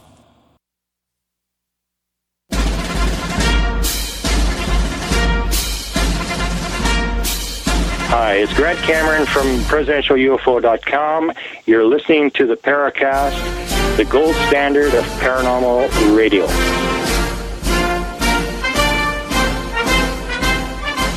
So we have things like the Mysterious Valley. We have places where supposedly people see more weird stuff than anywhere else in the world. Talk about Devil's Triangle, of course, the legends about Bermuda Triangle and such and things like that. Did you get a chance to explore anything like that, Sharon? I'm interested in paranormal places, so places that do seem to have this reputation of high strangeness events and things that go on there that you can go there and you're more likely to, to have the experience there might be some merit to that. I, I, I, know. Let's let's take Gettysburg as an example. I'm I'm very familiar with the Gettysburg battlefield, and it's sort of considered the mecca of for ghost hunters. They love to go there because so much trauma happened there, and it's very emotional, and just a concentrated amount of death happened. And if you go to Gettysburg, the geology of the location is odd and it lent it, it lent itself to the way the battle was played out but it also lends itself to the way that you perceive the space. There's these valleys and and you feel sometimes uh, you're standing on a high place but yet you could see where you could feel you're in a valley and you feel a bit trapped. The way that the geology works and the topography it creates this eerie mist sometimes in the summer evening and there's just a feeling of place there this very strong sense of place and then, of course, there are the legends and the stories that lend itself even more to that feeling. And then you feel anticipation for having those those types of experiences. So I think it's like it feeds into itself. If you expect something to happen because people have told you it will, plus the environment is kind of spooky and a bit unnerving, I think that that lends itself to to those places having that reputation. Continuing on uh, the ge- the spooky geology theme, then when we were talking about, well, there could be something to do with these earth lights and earthquake lights, and that there could be a certain kind of an EM buildup. Have you heard of the work of Michael Persinger? Oh, sure. Mm-hmm. What do you think of that? I don't think the science was very good. The ideas were highly interesting. Uh, he was a neuroscientist, so he was mainly interested in how the, these these fields might affect the brain, and for sure they do. Unfortunately, I don't know if you can translate the results from the laboratory out into the real world, which is far more complicated. And the fields aren't necessarily as strong as what you can generate in the lab to have this sense of presence or this feeling that you're out of your body or something weird is happening. The tectonic strain theory I'm I'm familiar with. It didn't really pan out. That was many years ago where he proposed that and it nothing really happened to it. However, that doesn't mean that in seismically active areas, things aren't really weird sometimes. It, the, the, there are documented emissions of radon gas in places or you know funny smells and strange booming noises in places where they don't measure earthquakes but you hear these big booms constantly. It's because the earthquakes are so shallow they don't shake the ground. The energy comes up and makes this sound. So you have places like moodus connecticut where there's moodus noises and the natives thought that that place was haunted by bad spirits because of all these bad noises all the time. So I think that that plays into it sometimes. In, in cases, I, I think the geology may have an effect. How about OOPArts? out of place artifacts, you know, where someone says they Yes. found a, you know, like a platinum fastener in a coal mine. It's, it's thousands, millions of years old. I'm very familiar with this because people have brought me things that supposedly are alien bones or meteorites, uh, and they're they're not. they're not those things. Uh, I have uh, seen many stories that come out in the tabloids where there are things buried in in rock that look like machinery buried in rock. Well, you know what? Sometimes drill bits break off into the rock, and it looks like it's been embedded there, but it's it's really that it was very natural happening. It's normal that that, that happens sometimes. And the funniest things are well concretions. Iron concretions are are are very often called uh, OOPArts, the Klerksdorp spheres, things like that, because they're weird looking and they look like they were man made, but that was just nature forming this uh, spherical shape in the rock, and you come across them and they look bizarre. And um, uh, the idea of of frogs being stuck in rocks, I find fascinating. I think that that's amazing. It's very Fortean idea of, of of the toad in in the stone. Um, I don't know how reliable those stories were. Maybe there's a grain of truth to it. Maybe it was a mud ball. Uh, people thought it was a rock. People tend to judge the age of things uh, mistakenly. On my spooky geology site, I have the story about the uh, London hammer, where people actually found a hammer embedded in rock. Well, what happened was that the limonite concretion that formed around the hammer happened in just you know a couple decades. It didn't take very long for that stuff to settle and harden up into rock. And there you have something that looks like it's embedded in rock. So I think there's a couple interesting ex- explanations for this, and you kind of have to dig into it to literally dig into it to try to find out what those are. Right. Yes, exactly. Um, speaking of spheres, how about the stone spheres in Costa Rica? Are we talking concretions again or some combination of? Uh, do you know what I'm talking about? I'm not sure I know exactly what you mean, but often these concretions can get extremely large. Right. These, well, there were, there's about 300 of them, the largest about 16 tons. Some of them are eight feet in diameter and they're very spherical in shape. Mhm. Uh, often they begin as igneous or sedimentary rock. Right. Sometimes as a concretion, like you were saying, from what I could tell, and, and then refined in shape by people using hand tools. Oh. They're giving it a that- little help, huh? Yeah, that yeah, and so that that's all I was able to find out about them. But I was wondering if you might have known a little more. concretions are kind of weird. Uh, we don't really learn about them in in normal uh, course of study, other than here they are. They're made of iron. They're very heavy. They end up being spherical or sort of uh, strange shapes, and people mistake them for something that they're not. I have a great iron concretion that looks like an alien head. It's marvelous. Perfect.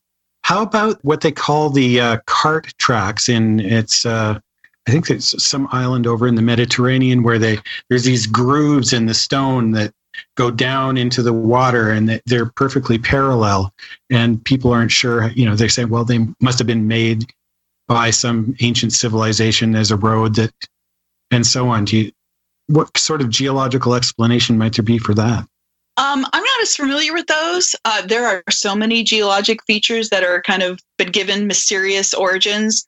It could be that there's a good explanation for those. I think that people enjoy the idea of putting their own stories to them. I mean, we've always done it. We've we've given names to things that sort of resemble some feature, and we we attach a legend to that, a geologic feature.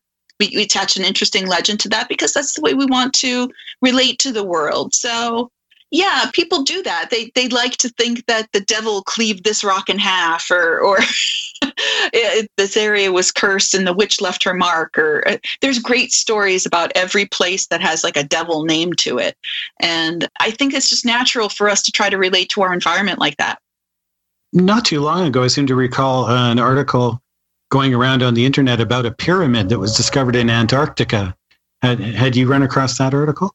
Again, vaguely remember that. I, I go through an awful lot of news every day, but sometimes uh, formations can sort of look like that. They look very odd from a, a certain angle. And when we tend to f- look for patterns and we think that those patterns are man made, and sometimes nature makes her own patterns. Exactly. That's what it turned out to be was a mountain peak that was sticking up out of the ice that was Right. very pyramid in like in shape. What other sort of geological formations can you think of that that people might confuse with something paranormal?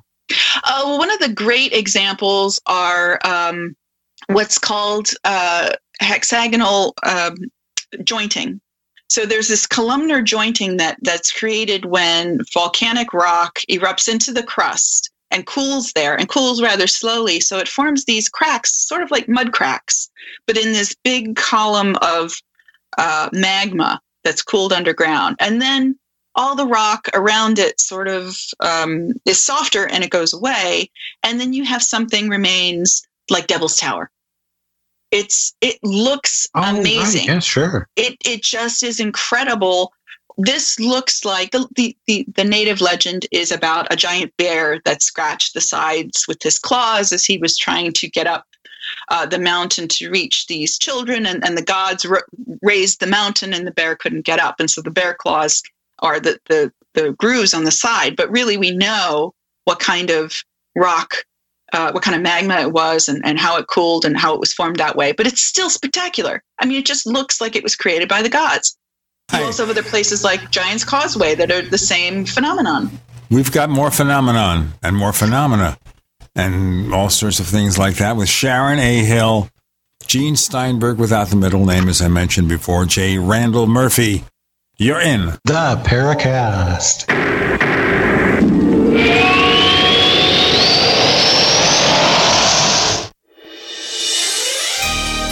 Thank you for listening to GCN. Be sure to visit GCNlive.com today. We also have swag. You know, we have all these exclusive Paracast things that you can buy. We've got like, I guess, 60 or so different items and entails t shirts, sleeves for notebook computers, iPad cases, mouse pads, the Paracast Jumbo tote bag, all sorts of t shirts and jackets and stuff like that for men and women. We have a Paracast aluminum water bottle. All this stuff, you go to store.theparacast.com, store.theparacast.com.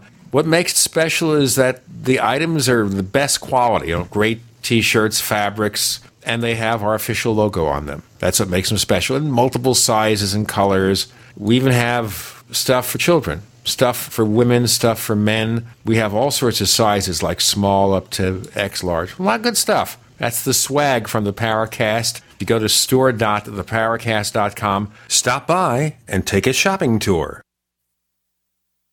It's been said any society is only three missed meals away from chaos. Those times may be near. Think about it. Our country faces multiple terrorist threats and aggressions from Russia and North Korea. Social unrest and violent marches yet again may lead to looting of stores and city shutdowns. And our crumbling infrastructure leaves our power grid vulnerable to long-term outages from a single cyber attack. When the chaos from any one of these threats arises, the government knows it can't provide during a widespread national emergency. That's why you need your own plan for self-reliance. That's where My Patriot Supply comes in. Get a four week survival food supply for only $99. That includes breakfast, lunches, and dinners. Order online at preparewithgcn.com. 99 bucks for four weeks of survival food that tastes like homemade cooking and lasts up to 25 years from My Patriot Supply. Get your kits today at preparewithgcn.com. Free shipping is included. Preparewithgcn.com.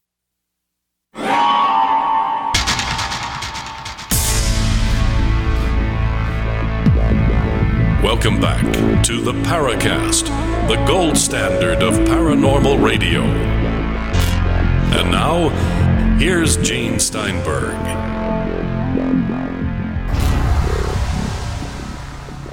I would be remiss in my duty as host of the Paracast not to mention the Paracast Plus. Just the other day, somebody on YouTube said, Oh my God, they have commercials every two minutes. Well, we don't. But, you know, maybe you don't like the ads. Of course, there are ways to get around it if you don't like the ads. You can fast forward or subscribe to Paracast Plus. Go to plus.theparacast.com.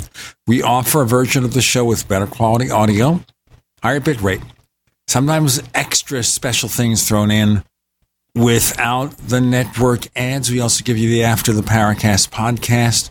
More stuff coming, and you never know what's going to happen with the After the Paracast podcast because in the past two weeks, we simply continue the interview on them. In fact, Sharon will return on After the Paracast this week to continue our show. Plus.theparacast.com. Prices start just $1.49 per week. Our price cheap. Remember who said that? Our price cheap? Sharon, you've studied folklore and stuff, obviously, with UFOs. Do you remember who said that as their motto?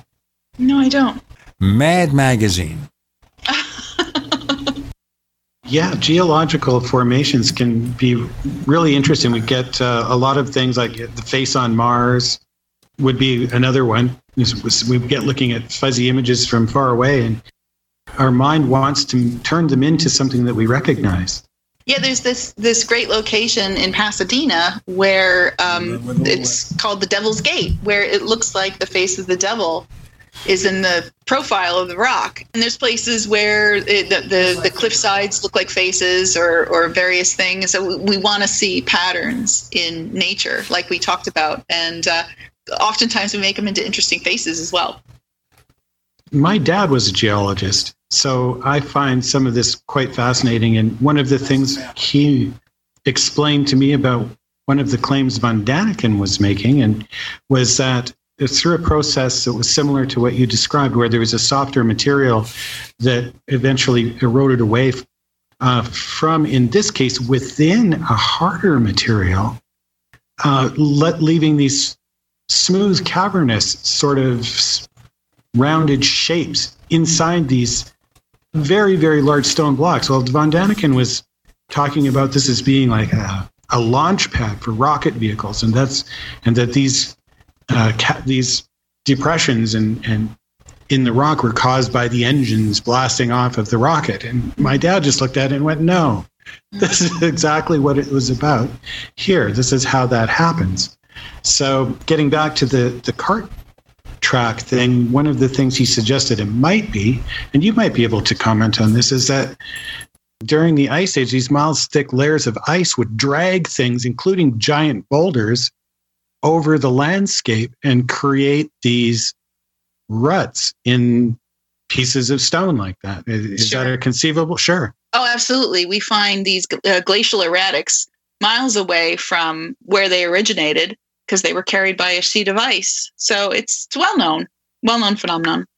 So getting back to the scientifical then, how can we help people be less scientifical and more not necessarily scientific because if if people go out of being scientifical and want to be science scientists then they actually have to go and learn science sure but is there any way that the average person who's not a scientist can avoid the traps of say the quantum woo that type of thing what Absolutely. can we do Absolutely. Well, it's not going to be easy. And I've gone through this with just a couple paranormal groups who have volunteered to let me ask some questions. And what I do is I give them some of these questions to take back to their groups and have this discussion. And it's it's sort of a bit of a, a, a soul searching for them. They have to think really about what their goals are and what they're trying to do. What are their missions and goals, and what what can they actually do that's that's meaningful? And one of the things I really tried to to point out in the book is that I think, and this this is this is not going to be popular with my my skeptical friends, is that I think that these groups have a very interesting and important purpose in society. They exist because we need them. People need someone to go to to talk about their experiences and someone who's not going to judge them and maybe can help them a bit. And most of these groups say they want to help people. Well, in order to help people, they don't have to be scientific. They can just sit there and listen and I've done this with several people who just want to talk, who just want to be validated that they've had a bad experience and get it off their chest and, and vent a little bit. So realize that that's a good purpose for these groups to be understanding, but not to invoke upon them some sort of conclusion because maybe the people don't want the conclusion. Maybe they do. Maybe they want the ghost in their business or in their home that because it, it sounds cool but most people are just kind of nervous and scared about being in their house when they feel that something's going on so you can reassure them but you don't have to go in there with pieces of equipment and blinky lights and, and say oh yes you got a ghost here there's ghost energy what good is that doing I, I think it's more misleading than anything So I think that they need to change their methods and give up this idea of equipment that doesn't work. Does this piece of equipment actually do anything for you? Maybe it measures environmental variables, but but you have to interpret those variables. And how do you know what they mean? There's so many things going on outside, you don't know what could be influencing it. A car driving by could be influencing the, the result of your, your equipment or somebody with a cell phone. So I think that they should think about what kind of data they want to collect. If they just want to talk to the witnesses, if they want to collect some sort of uh, environmental data, they have to be very careful about it, be more careful about it, record carefully, not just your feelings. I feel sick in this room or something doesn't really do any good if uh, you don't do anything with that or, or, or if it's not repeatable. So collect the data well, do something with that data, share it with other people, have other groups go in independently and see if you can replicate those kinds of experiences or the data collecting. Learn some skepticism, learn some critical thinking, and don't be afraid to put your information out there and have somebody be, be that, that third party that takes a look at it independently and objectively and tells you, well, I think you're a little weak here. I think this needs to be fixed, or I need more information on that. You have to accept criticism in order to improve. But at the end of the day, are these researchers more of a sounding board, a place for people to tell their weird stories? Or is there an ultimate goal there of collecting all this data and then maybe finding some scientists? And we do have scientists who do UFO research and other areas of paranormal research, but finding some real scientists who say, you know what, let's take a look at this stuff. Let's look at all this material. Let's look at this evidence and see if we really can go ahead and find evidence of something really weird going on. I think you totally can do that. It starts with the good collection of data, methodical collection, um, spending more than one night at a, at a location. There are some paranormal groups right now that have gone to their local community colleges or universities and found a scientific advisor to help them figure out how to design experiments, how to collect data, and then they go back to a particular location over and over again and they study the environment and they collect better data and they try to figure out by running experiments if there's something unique to this area, if there's something that they can identify that may be the cause of these experiences. This is the new way of doing things. They've they've given up on these blinky light gadgets and pretending to be TAPS and, and, and going into people's houses because it hasn't panned out very well. So they're they're looking at new approaches. And I've had at least one group contact me with regards to that. They want to be more scientific, but they need a guide. So they they go and they ask for guidance from actual scientists. Now, admittedly, there there may not be that many that would volunteer to do that, but there are some. There are some that are interested in this, and it's sort of the whole citizen science movement. There are plenty of people out there willing to gather data, but yet that data feeds back to an individual who can maybe do something with it. Now, when we look at the UFO field, for example, we trace the modern UFO field from 1947 when Kenneth Arnold had his sighting. Since then, we could probably find other sightings earlier than that, but that's where we trace the beginning. And I'll get into more of this after we do our break with Sharon, Randall, and Gene. Yes, indeed, you're in the Paracast.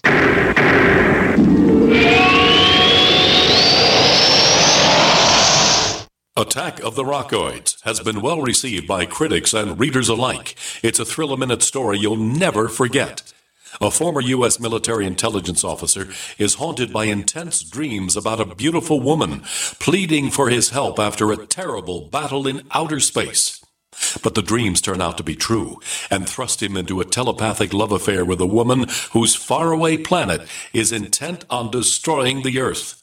And now the gripping tale continues in The Coming of the Protectors.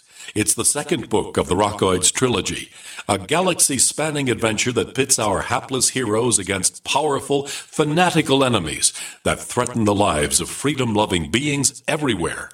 Attack of the Rockoids and The Coming of the Protectors. Classic science fiction at its best, available now.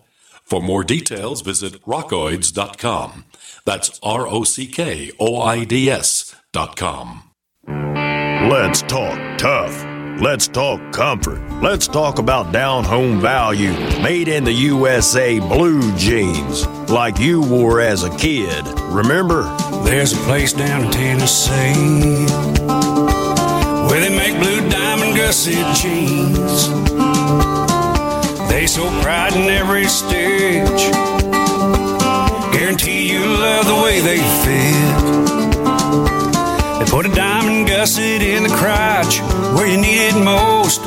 Blue diamond gussets got it, others don't. For good old fashioned comfort, get Diamond Gusset jeans. Every stitch guaranteed. And our Defender motorcycle jean comes Kevlar reinforced. See them at GUSSET.com, that's gusset.com, or call 888 848 7738. That's 888 848 7738. Diamond Gusset jeans got it, others don't.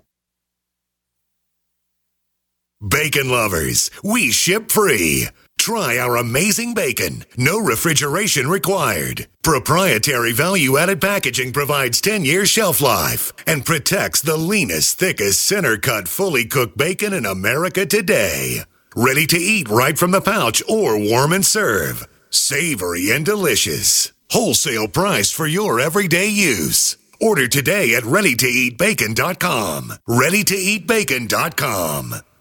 Long distance travel or long hours in front of a computer can take its toll on your body. Get relief for your neck or back pain when you search Amazon for Sunshine Pillows, heating wraps, and pads, often listed as an Amazon choice. Why take another pill? Now, from Sunny Bay and by customer demand, we introduce our extra long neck heating wrap, a complete wrap, wide and hands free, and brings fast relief to those who suffer from neck or back pain. You can easily find Sunshine Pillows on Amazon. Or search Amazon for our new Sunny Bay disposable heat pads. Or look for Sunny Bay heated neck wraps for relief from back pain to menstrual pain and cramps. Sometimes life can be a pain in the neck, or back, or shoulder. See why our company, Biomed DB Design, has a lifetime 100% positive rating on both Amazon and Etsy. Just go to Amazon.com and search Sunny Bay or call us 253 678 1361.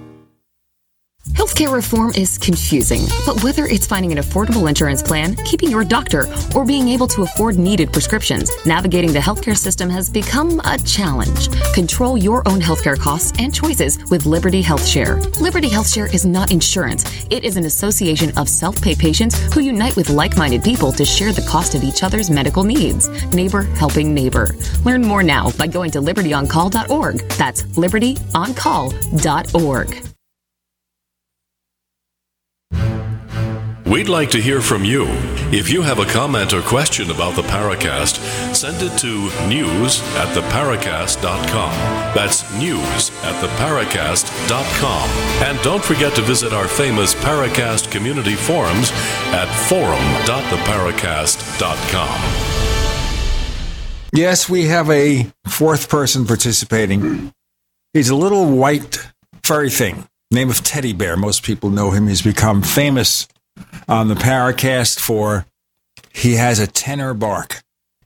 Anyway, Sharon Hill joins us here, and I was suggesting here, of course, and she agrees that scientists can take a look at the evidence, especially for UFOs, and maybe find directions and find some meaning about them. But we've had the modern UFO era beginning in 1947. We've had UFO groups come and go. APRO is gone. NICAP is gone. CUFOS is a shadow of its former self, partly because of the fact that Dr. J. Allen Hynek died a number of years back. We've got MUFON struggling to stay relevant and embracing more entertainment elements to do it. Now, with all this, all these years we've had the UFO field, is there ever going to be a point where, other than a few scientists, the scientific community will say, You got enough stuff here, let's go on? Hmm. I don't know. Depends on what you got. That's a really good answer. Actually, the I don't know impresses me more a lot of times than trying to come up with something. And it seems to me that uh, I see that happening on both sides of the fence. But when we get talking with people who are working in the paranormal and they come up with all sorts of theories as to what it might be because it fits what their belief system is rather than just saying, well, I don't know, then that starts to worry me a bit. Yeah, and it, and it should because you know people say skeptics are closed-minded, and and for many many years I, I self-identified as a skeptic. To this day, people still identify me as a skeptic, and they call me closed-minded. But I'm the one who says I don't know. I'm not saying it's this it's you know spirits of the dead or it's quantum entanglement or, or whatever the, the latest fad is uh, that they want to talk about and, attribute these weird events. But i don't know. And i'm i'm, I'm going to sit here and i'm going to wait until better evidence comes along. And meanwhile i'm looking into all sorts of ideas and i'm still doing research and i feel like i haven't even touched the beginning of all the things that i could check out and, and examine and think about and it's back to the old adage that you know if you know a little bit you know how much you don't know. And I, that that's how i feel. I feel like i there's so much i don't know yet. So i'm definitely not going to park myself in one place and say it's definitely this because where do you go from there? Have you ever had a paranormal experience yourself? You know people always ask me that. And i i think it's it's a strange situation because i don't know if i would ever say it was a paranormal experience. I would say I don't know what happened.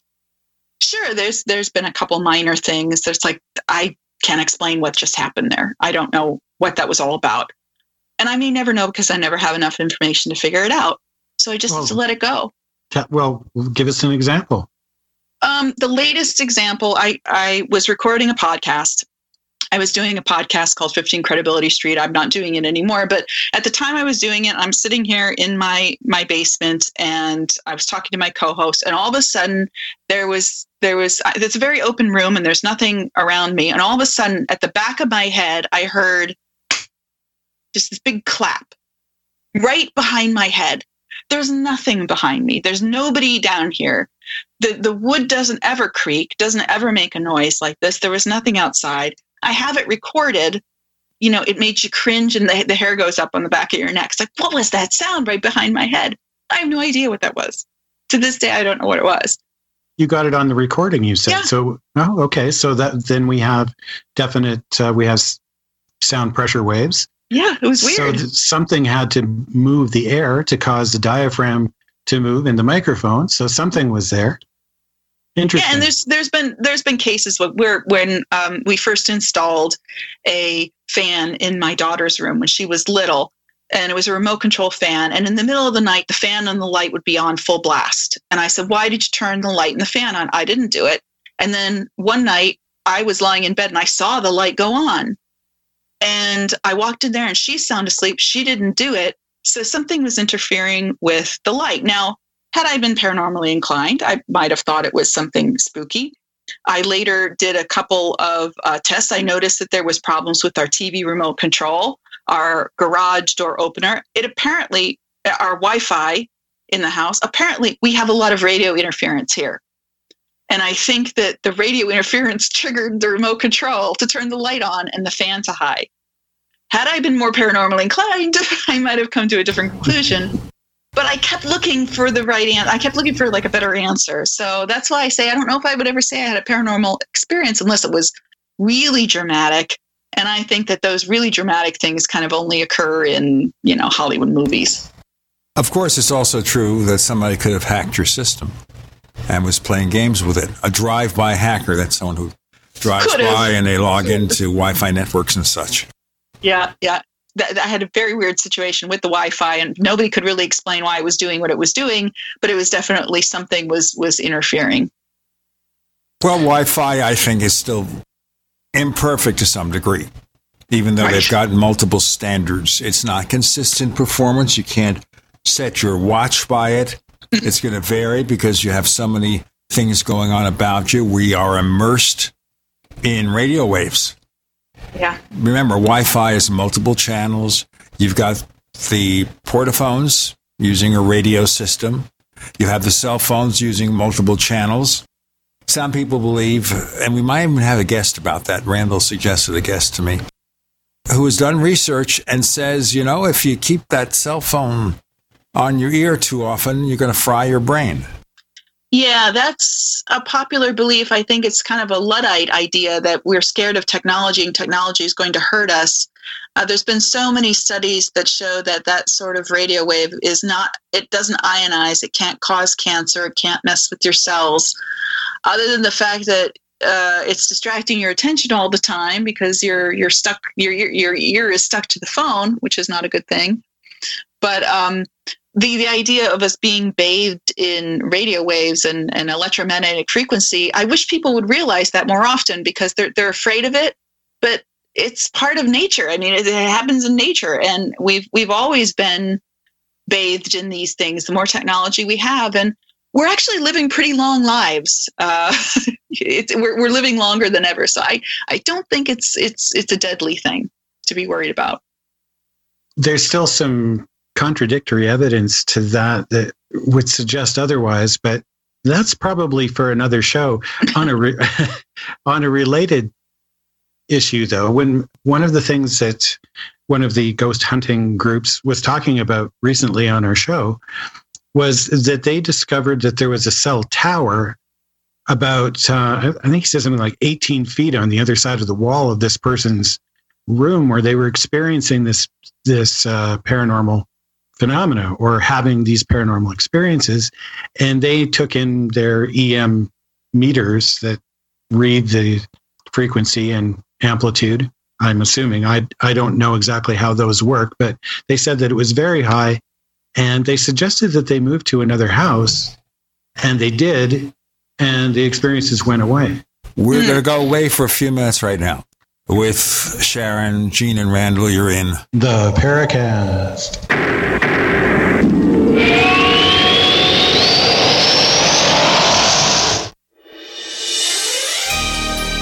Thank you for listening to GCN. Be sure to visit GCNlive.com today.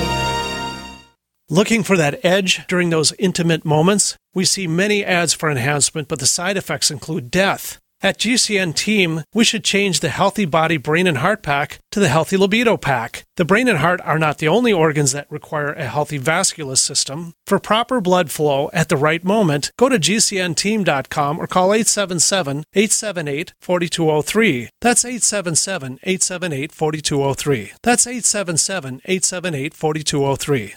Most of you know that heart disease is the number one silent killer in the U.S. What if I told you for just $54.95 a month you could fight against heart disease naturally? At Heart and Body Extract, we've been helping thousands of people get back to a healthier heart. Don't just take my word for it. Check out all of the success stories at hbextract.com or to order call 866-295-5305. That's 866-295-5305. hbextract.com. Don't risk it when you can take charge of it.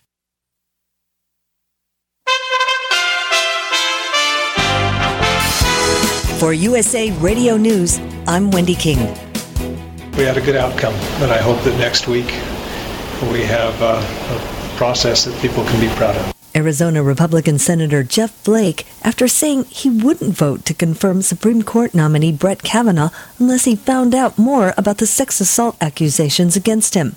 The Judiciary Committee asked the White House to make it happen, and the president said yes.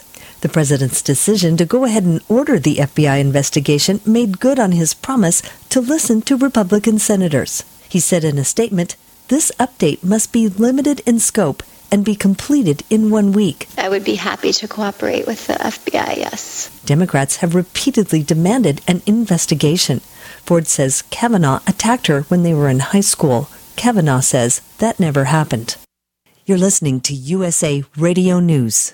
With a recession ending, if you've been putting off building your business, now is the time to act. General Steel will meet or beat any price on a pre engineered steel building of the same size and specifications. Act now before steel prices go up. So call us today for free information. Call 800 965 1290. 800 965 1290. 800 965 1290. Every hiring manager knows that a company is only as good as the people it's made from. So, where do you find the best people? That may surprise you. Meet the grads of life Young adults have unique determination and experience, an ideal fit for your company in an entry level position, internship, or even mentorship. They might not have every qualification you typically look for, but they're exactly who your company needs. This is talent worth knowing about. Go to gradsoflife.org to learn how to find, cultivate, and train this great pool of untapped talent. Brought to you by the Ad Council and gradsoflife.org. Message and data rates may apply. Individual results may vary. See website for details. And, but hey, I'm buying a huge flat screen TV so I can finally see it without my glasses. Why not just get LASIK at the LASIK Vision Institute? That's what I'm doing. Uh, my glasses and contacts are a pain. I- I'd love to finally get rid of these, but who can afford LASIK? You can. Because the LASIK Vision Institute is offering dramatically low prices and an absolutely free consultation. Just text DO33 to 350350. The LASIK Vision Institute has already performed over a million procedures. They use the latest FDA approved LASIK technology that helps the majority of patients achieve 20/20 vision for a fraction of what others charge. Better vision, better value. The LASIK Vision Institute. Make this the year you finally get LASIK. For a free consultation plus an extra 20% discount, text DO33 to 350350. You'll see for free if LASIK is right for you. That's DO33 to 350350.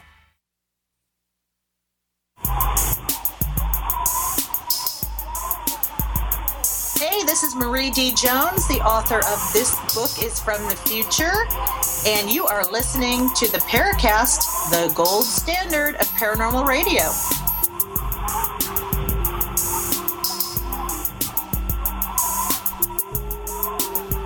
In the early days of my radio career, I would work at small and medium sized stations where the transmitting tower was just, you know, 100 feet away, generating what, 500 watts, 1,000 watts, 50,000 watts. I always wondered as I sat there in the studio if that was doing anything to me. Hmm. Maybe it did. That explains everything. Randall. Right. These same groups had uh, another situation where they they took their measuring meter in and discovered that there was a, a device that was in the room that was using or causing a lot of this EM frequency pollution, for lack of a better term. And they suggested that they exchange it for another one that didn't do that. And then those people's uh, experiences went away. So are, are these just coincidence or is there really something to, I mean, we don't necessarily have to have ionizing radiation in order to influence what's happening within people's brains. I mean, Persinger proved that much.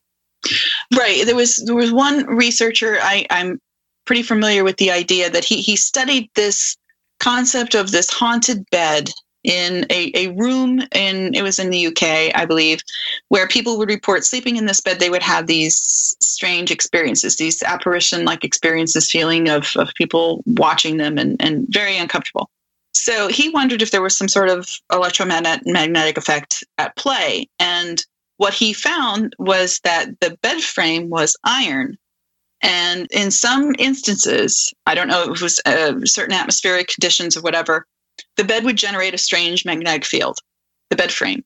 And it would interfere with people's uh, sleep in their brain because the fields were fluctuating and they were it wasn't the strength of the field that was the problem. It was the, the the fluctuation of the field the way it was it was it was not normal. It was it was sort of like messing with your brain because it was it was doing uh, was was acting up. The normal field was was not there. It was this abnormal field was was messing with your brain. And i think that that uh, it, that was a very unique situation.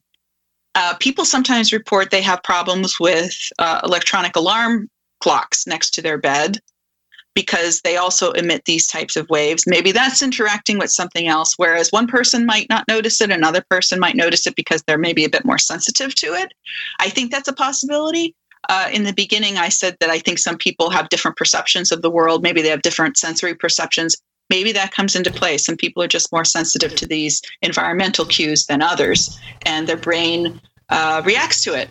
I used to recall people living near a radio tower would receive the radio station, which would play in their teeth. I guess they had metallic fillings or something like that.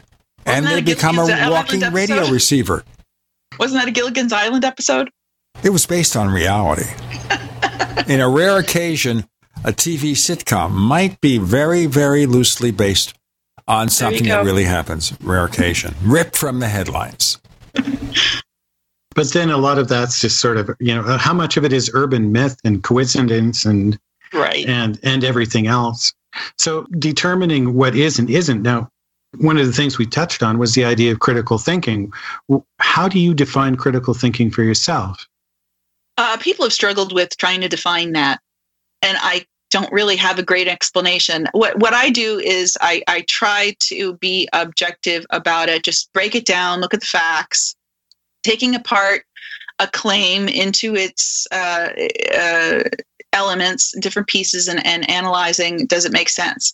So I think when you're talking about critical thinking about claims, you have to try to to do that to pick it apart and say what what are we really trying what is the claim? Let's let's get the claim established here. Let's get all the details and let's think about alternative explanations that make sense or where are there problems with this or where do we need more information it's very much just delving into the idea and and picking it apart more so than maybe thinking analytically about it or, or mathematically about it or, or this is this is irrational and things like that.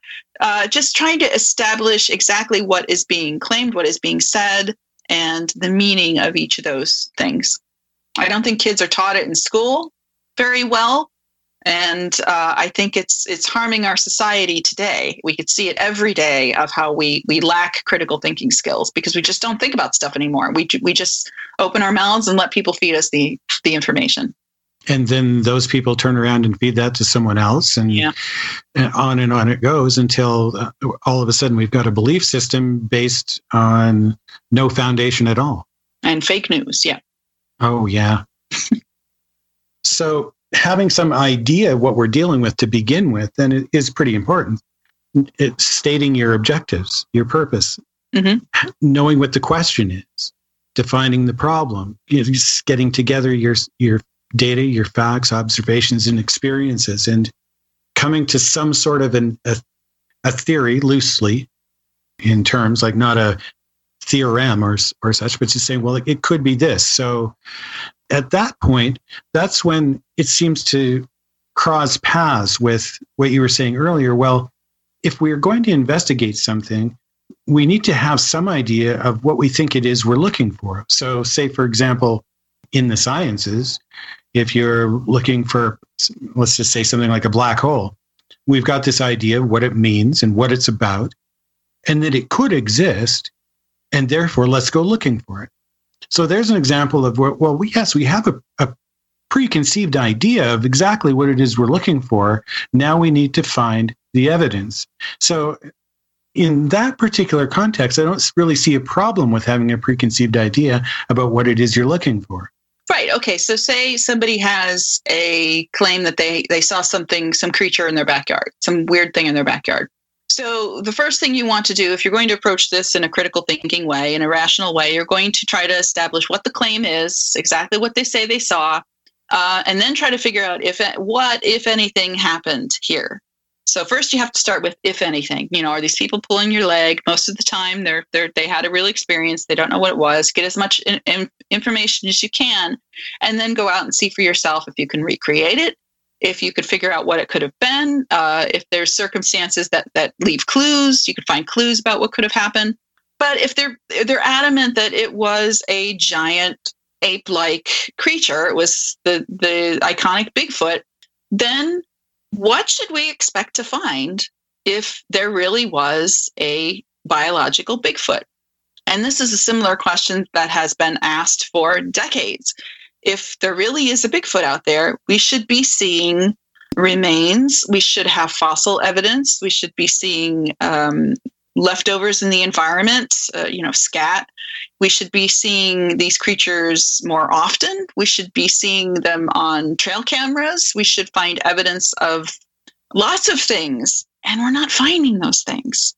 You're, you're trying to test your theory, but there's no evidence out there that really is supportive of that other than the idea that we would somebody says they saw a really big hairy man-like creature well, then, are we saying that people are imagining this? What might be causing it?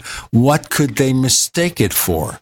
Yeah, that's probably unlimited. The ideas that that possibly could be invoked to explain it, and and maybe we just don't have enough information. Uh, one of the things in that skeptics know about and do is we're we're very aware of how easy it is to fool ourselves and how our perceptions can be mistaken how our memory is malleable and fallible that uh, when we recall things later on that they get um, changed. And i really if i could teach anything to young kids it would probably be the idea that our memory is not like a videotape and we shouldn't rely on uh, our memory as being infallible. And when people say, "I know what I saw," I'm not sure you really do know what you saw. You're you're interpreting what you saw, which is a completely different thing. We've got more to come, and I'm going to ask a question about a current event that relates to memory recall, which most of you know about. With Sharon, Gene, and Randall, you're in the Paracast.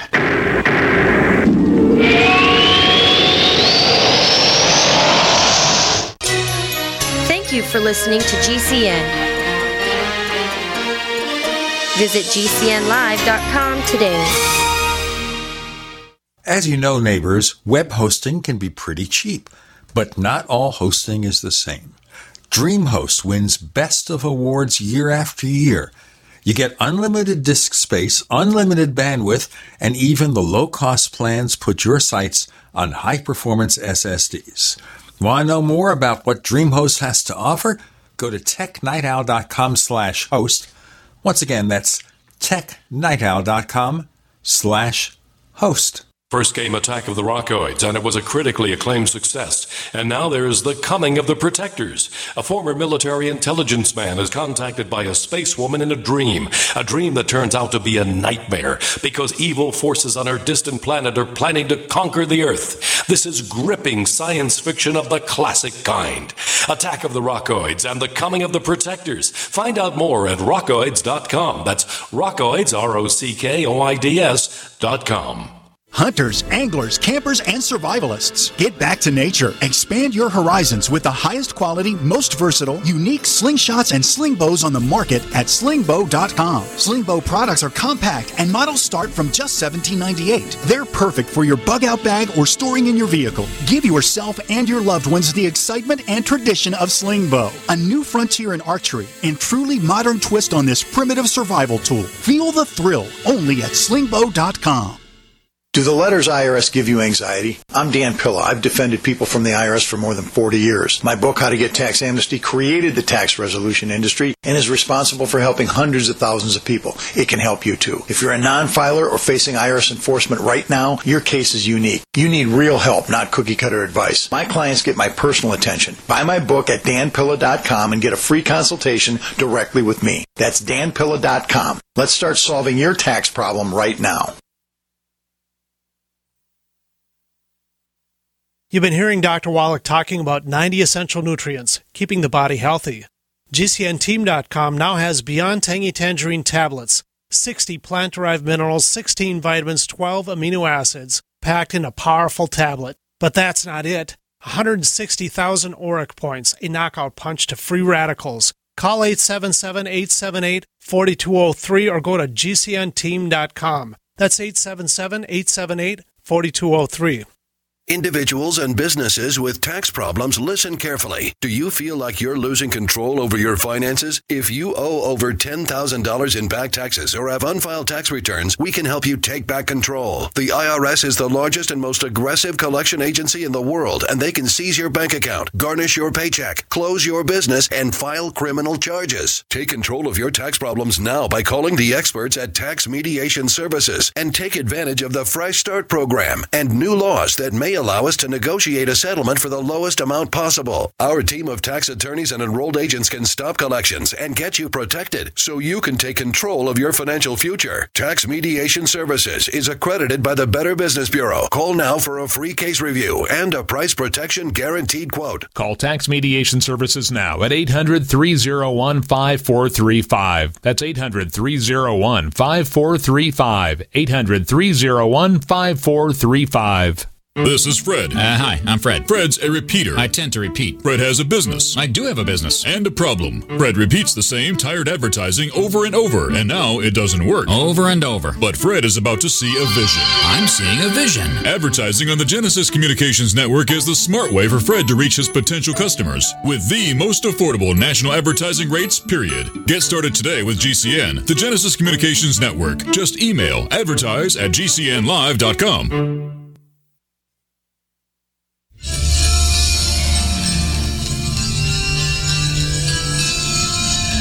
Hi, this is Bryce Zabel. I'm the producer of Dark Skies, the co author of AD After Disclosure, and you are listening to the Paracast, the gold standard of paranormal radio.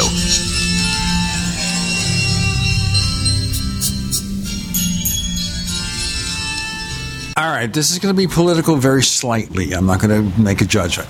So we have right now someone who's a clinical psychologist with a doctorate who claims to have had suffered from sexual abuse while she was 15 years old. She's in her early 50s now.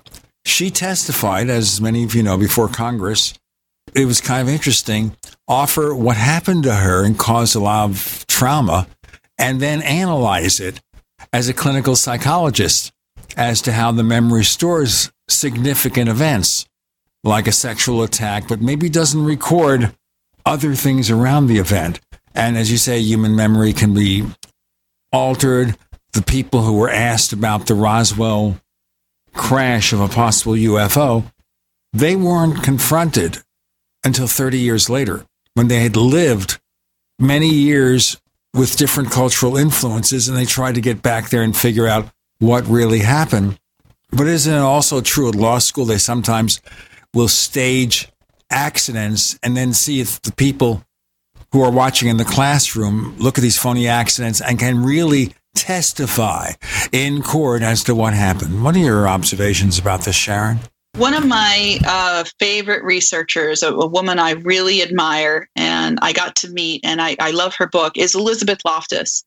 And she specializes in memory. And she did a lot of work on eyewitness testimony. And that, that's the name of the book that I have on my shelf that I consult repeatedly because I have people telling me that things happen to them. And, you know, if you go and you testify in court, you're an eyewitness, you're giving testimony, you should know uh, the limits of that testimony. And it, it's fascinating. My favorite experiment of hers that she did long ago, and I'm sure you'll appreciate this, is she created a false memory for people. She told them that when they went to to Disneyland uh, or Disney World as as youngsters, they saw Bugs Bunny there.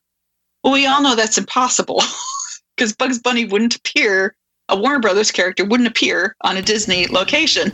Of course, we have who, what was it, the Roger Rabbit thing?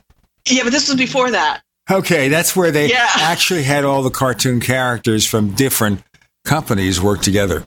Yeah, this so it was completely impossible for Bugs Bunny to have appeared at Disneyland, but yet that's what the kids were led to remember, and they they were very adamant that that it had actually happened. When we know that what that was impossible, she was able to introduce false memory really really easily in people in, in several experiments, and that's a danger. Uh, the current situation is tricky.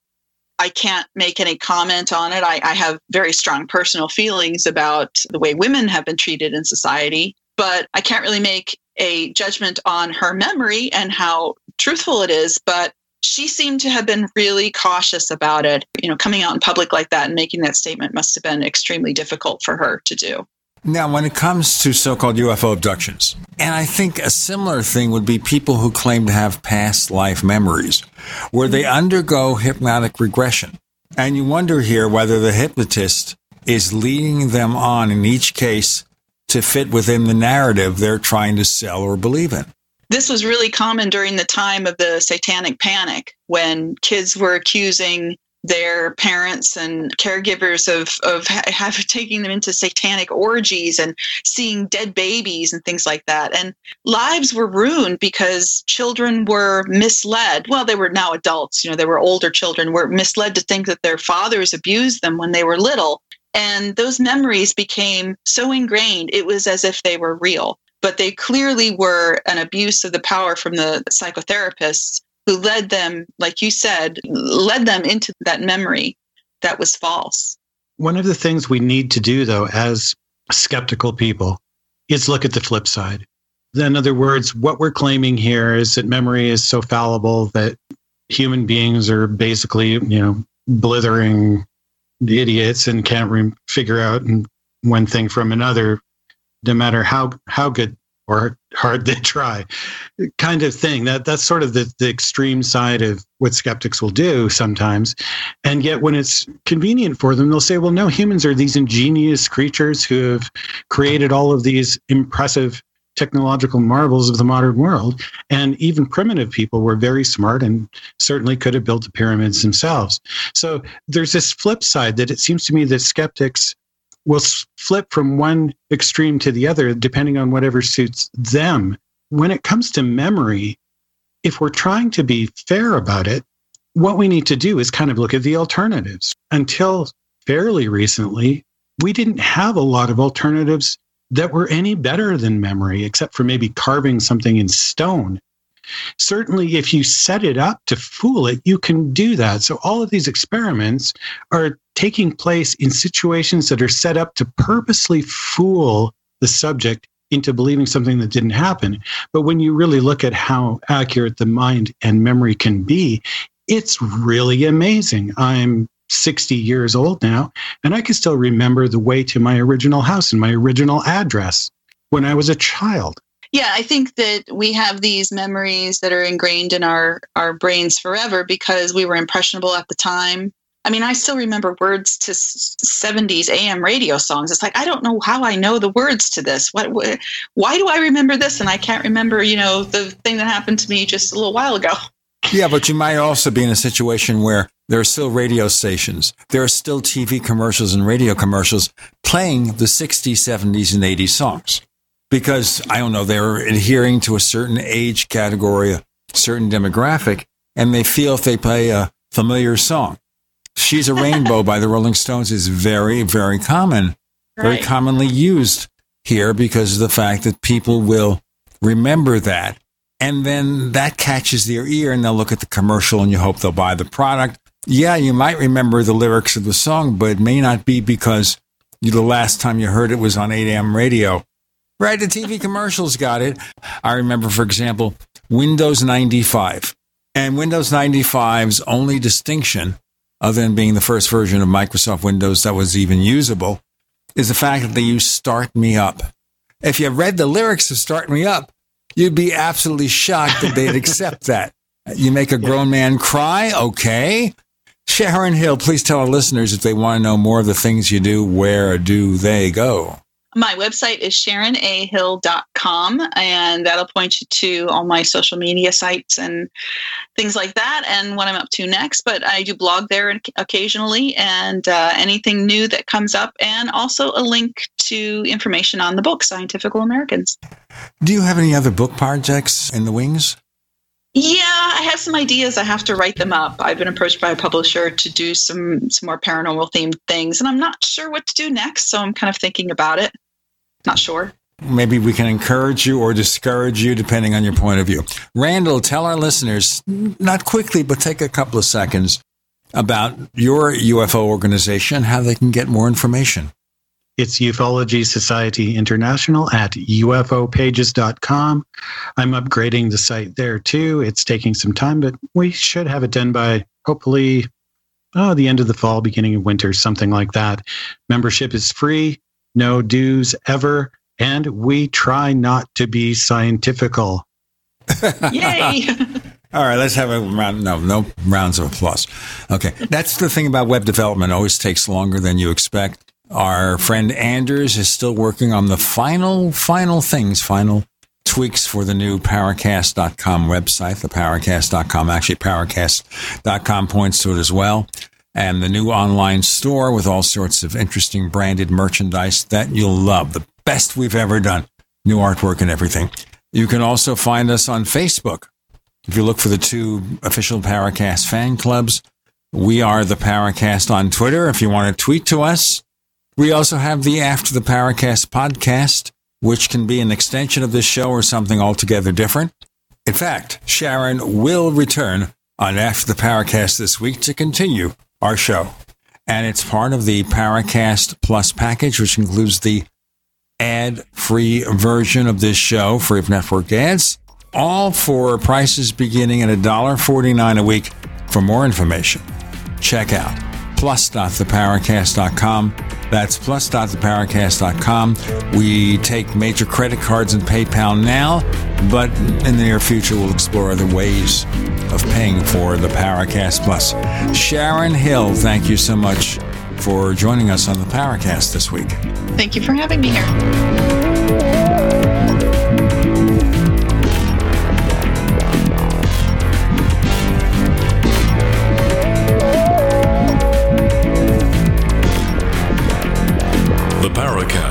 Featuring Gene Steinberg and Christopher O'Brien, is a copyrighted presentation of Making the Impossible Incorporated. Tune in next week for a new adventure in The Paracast.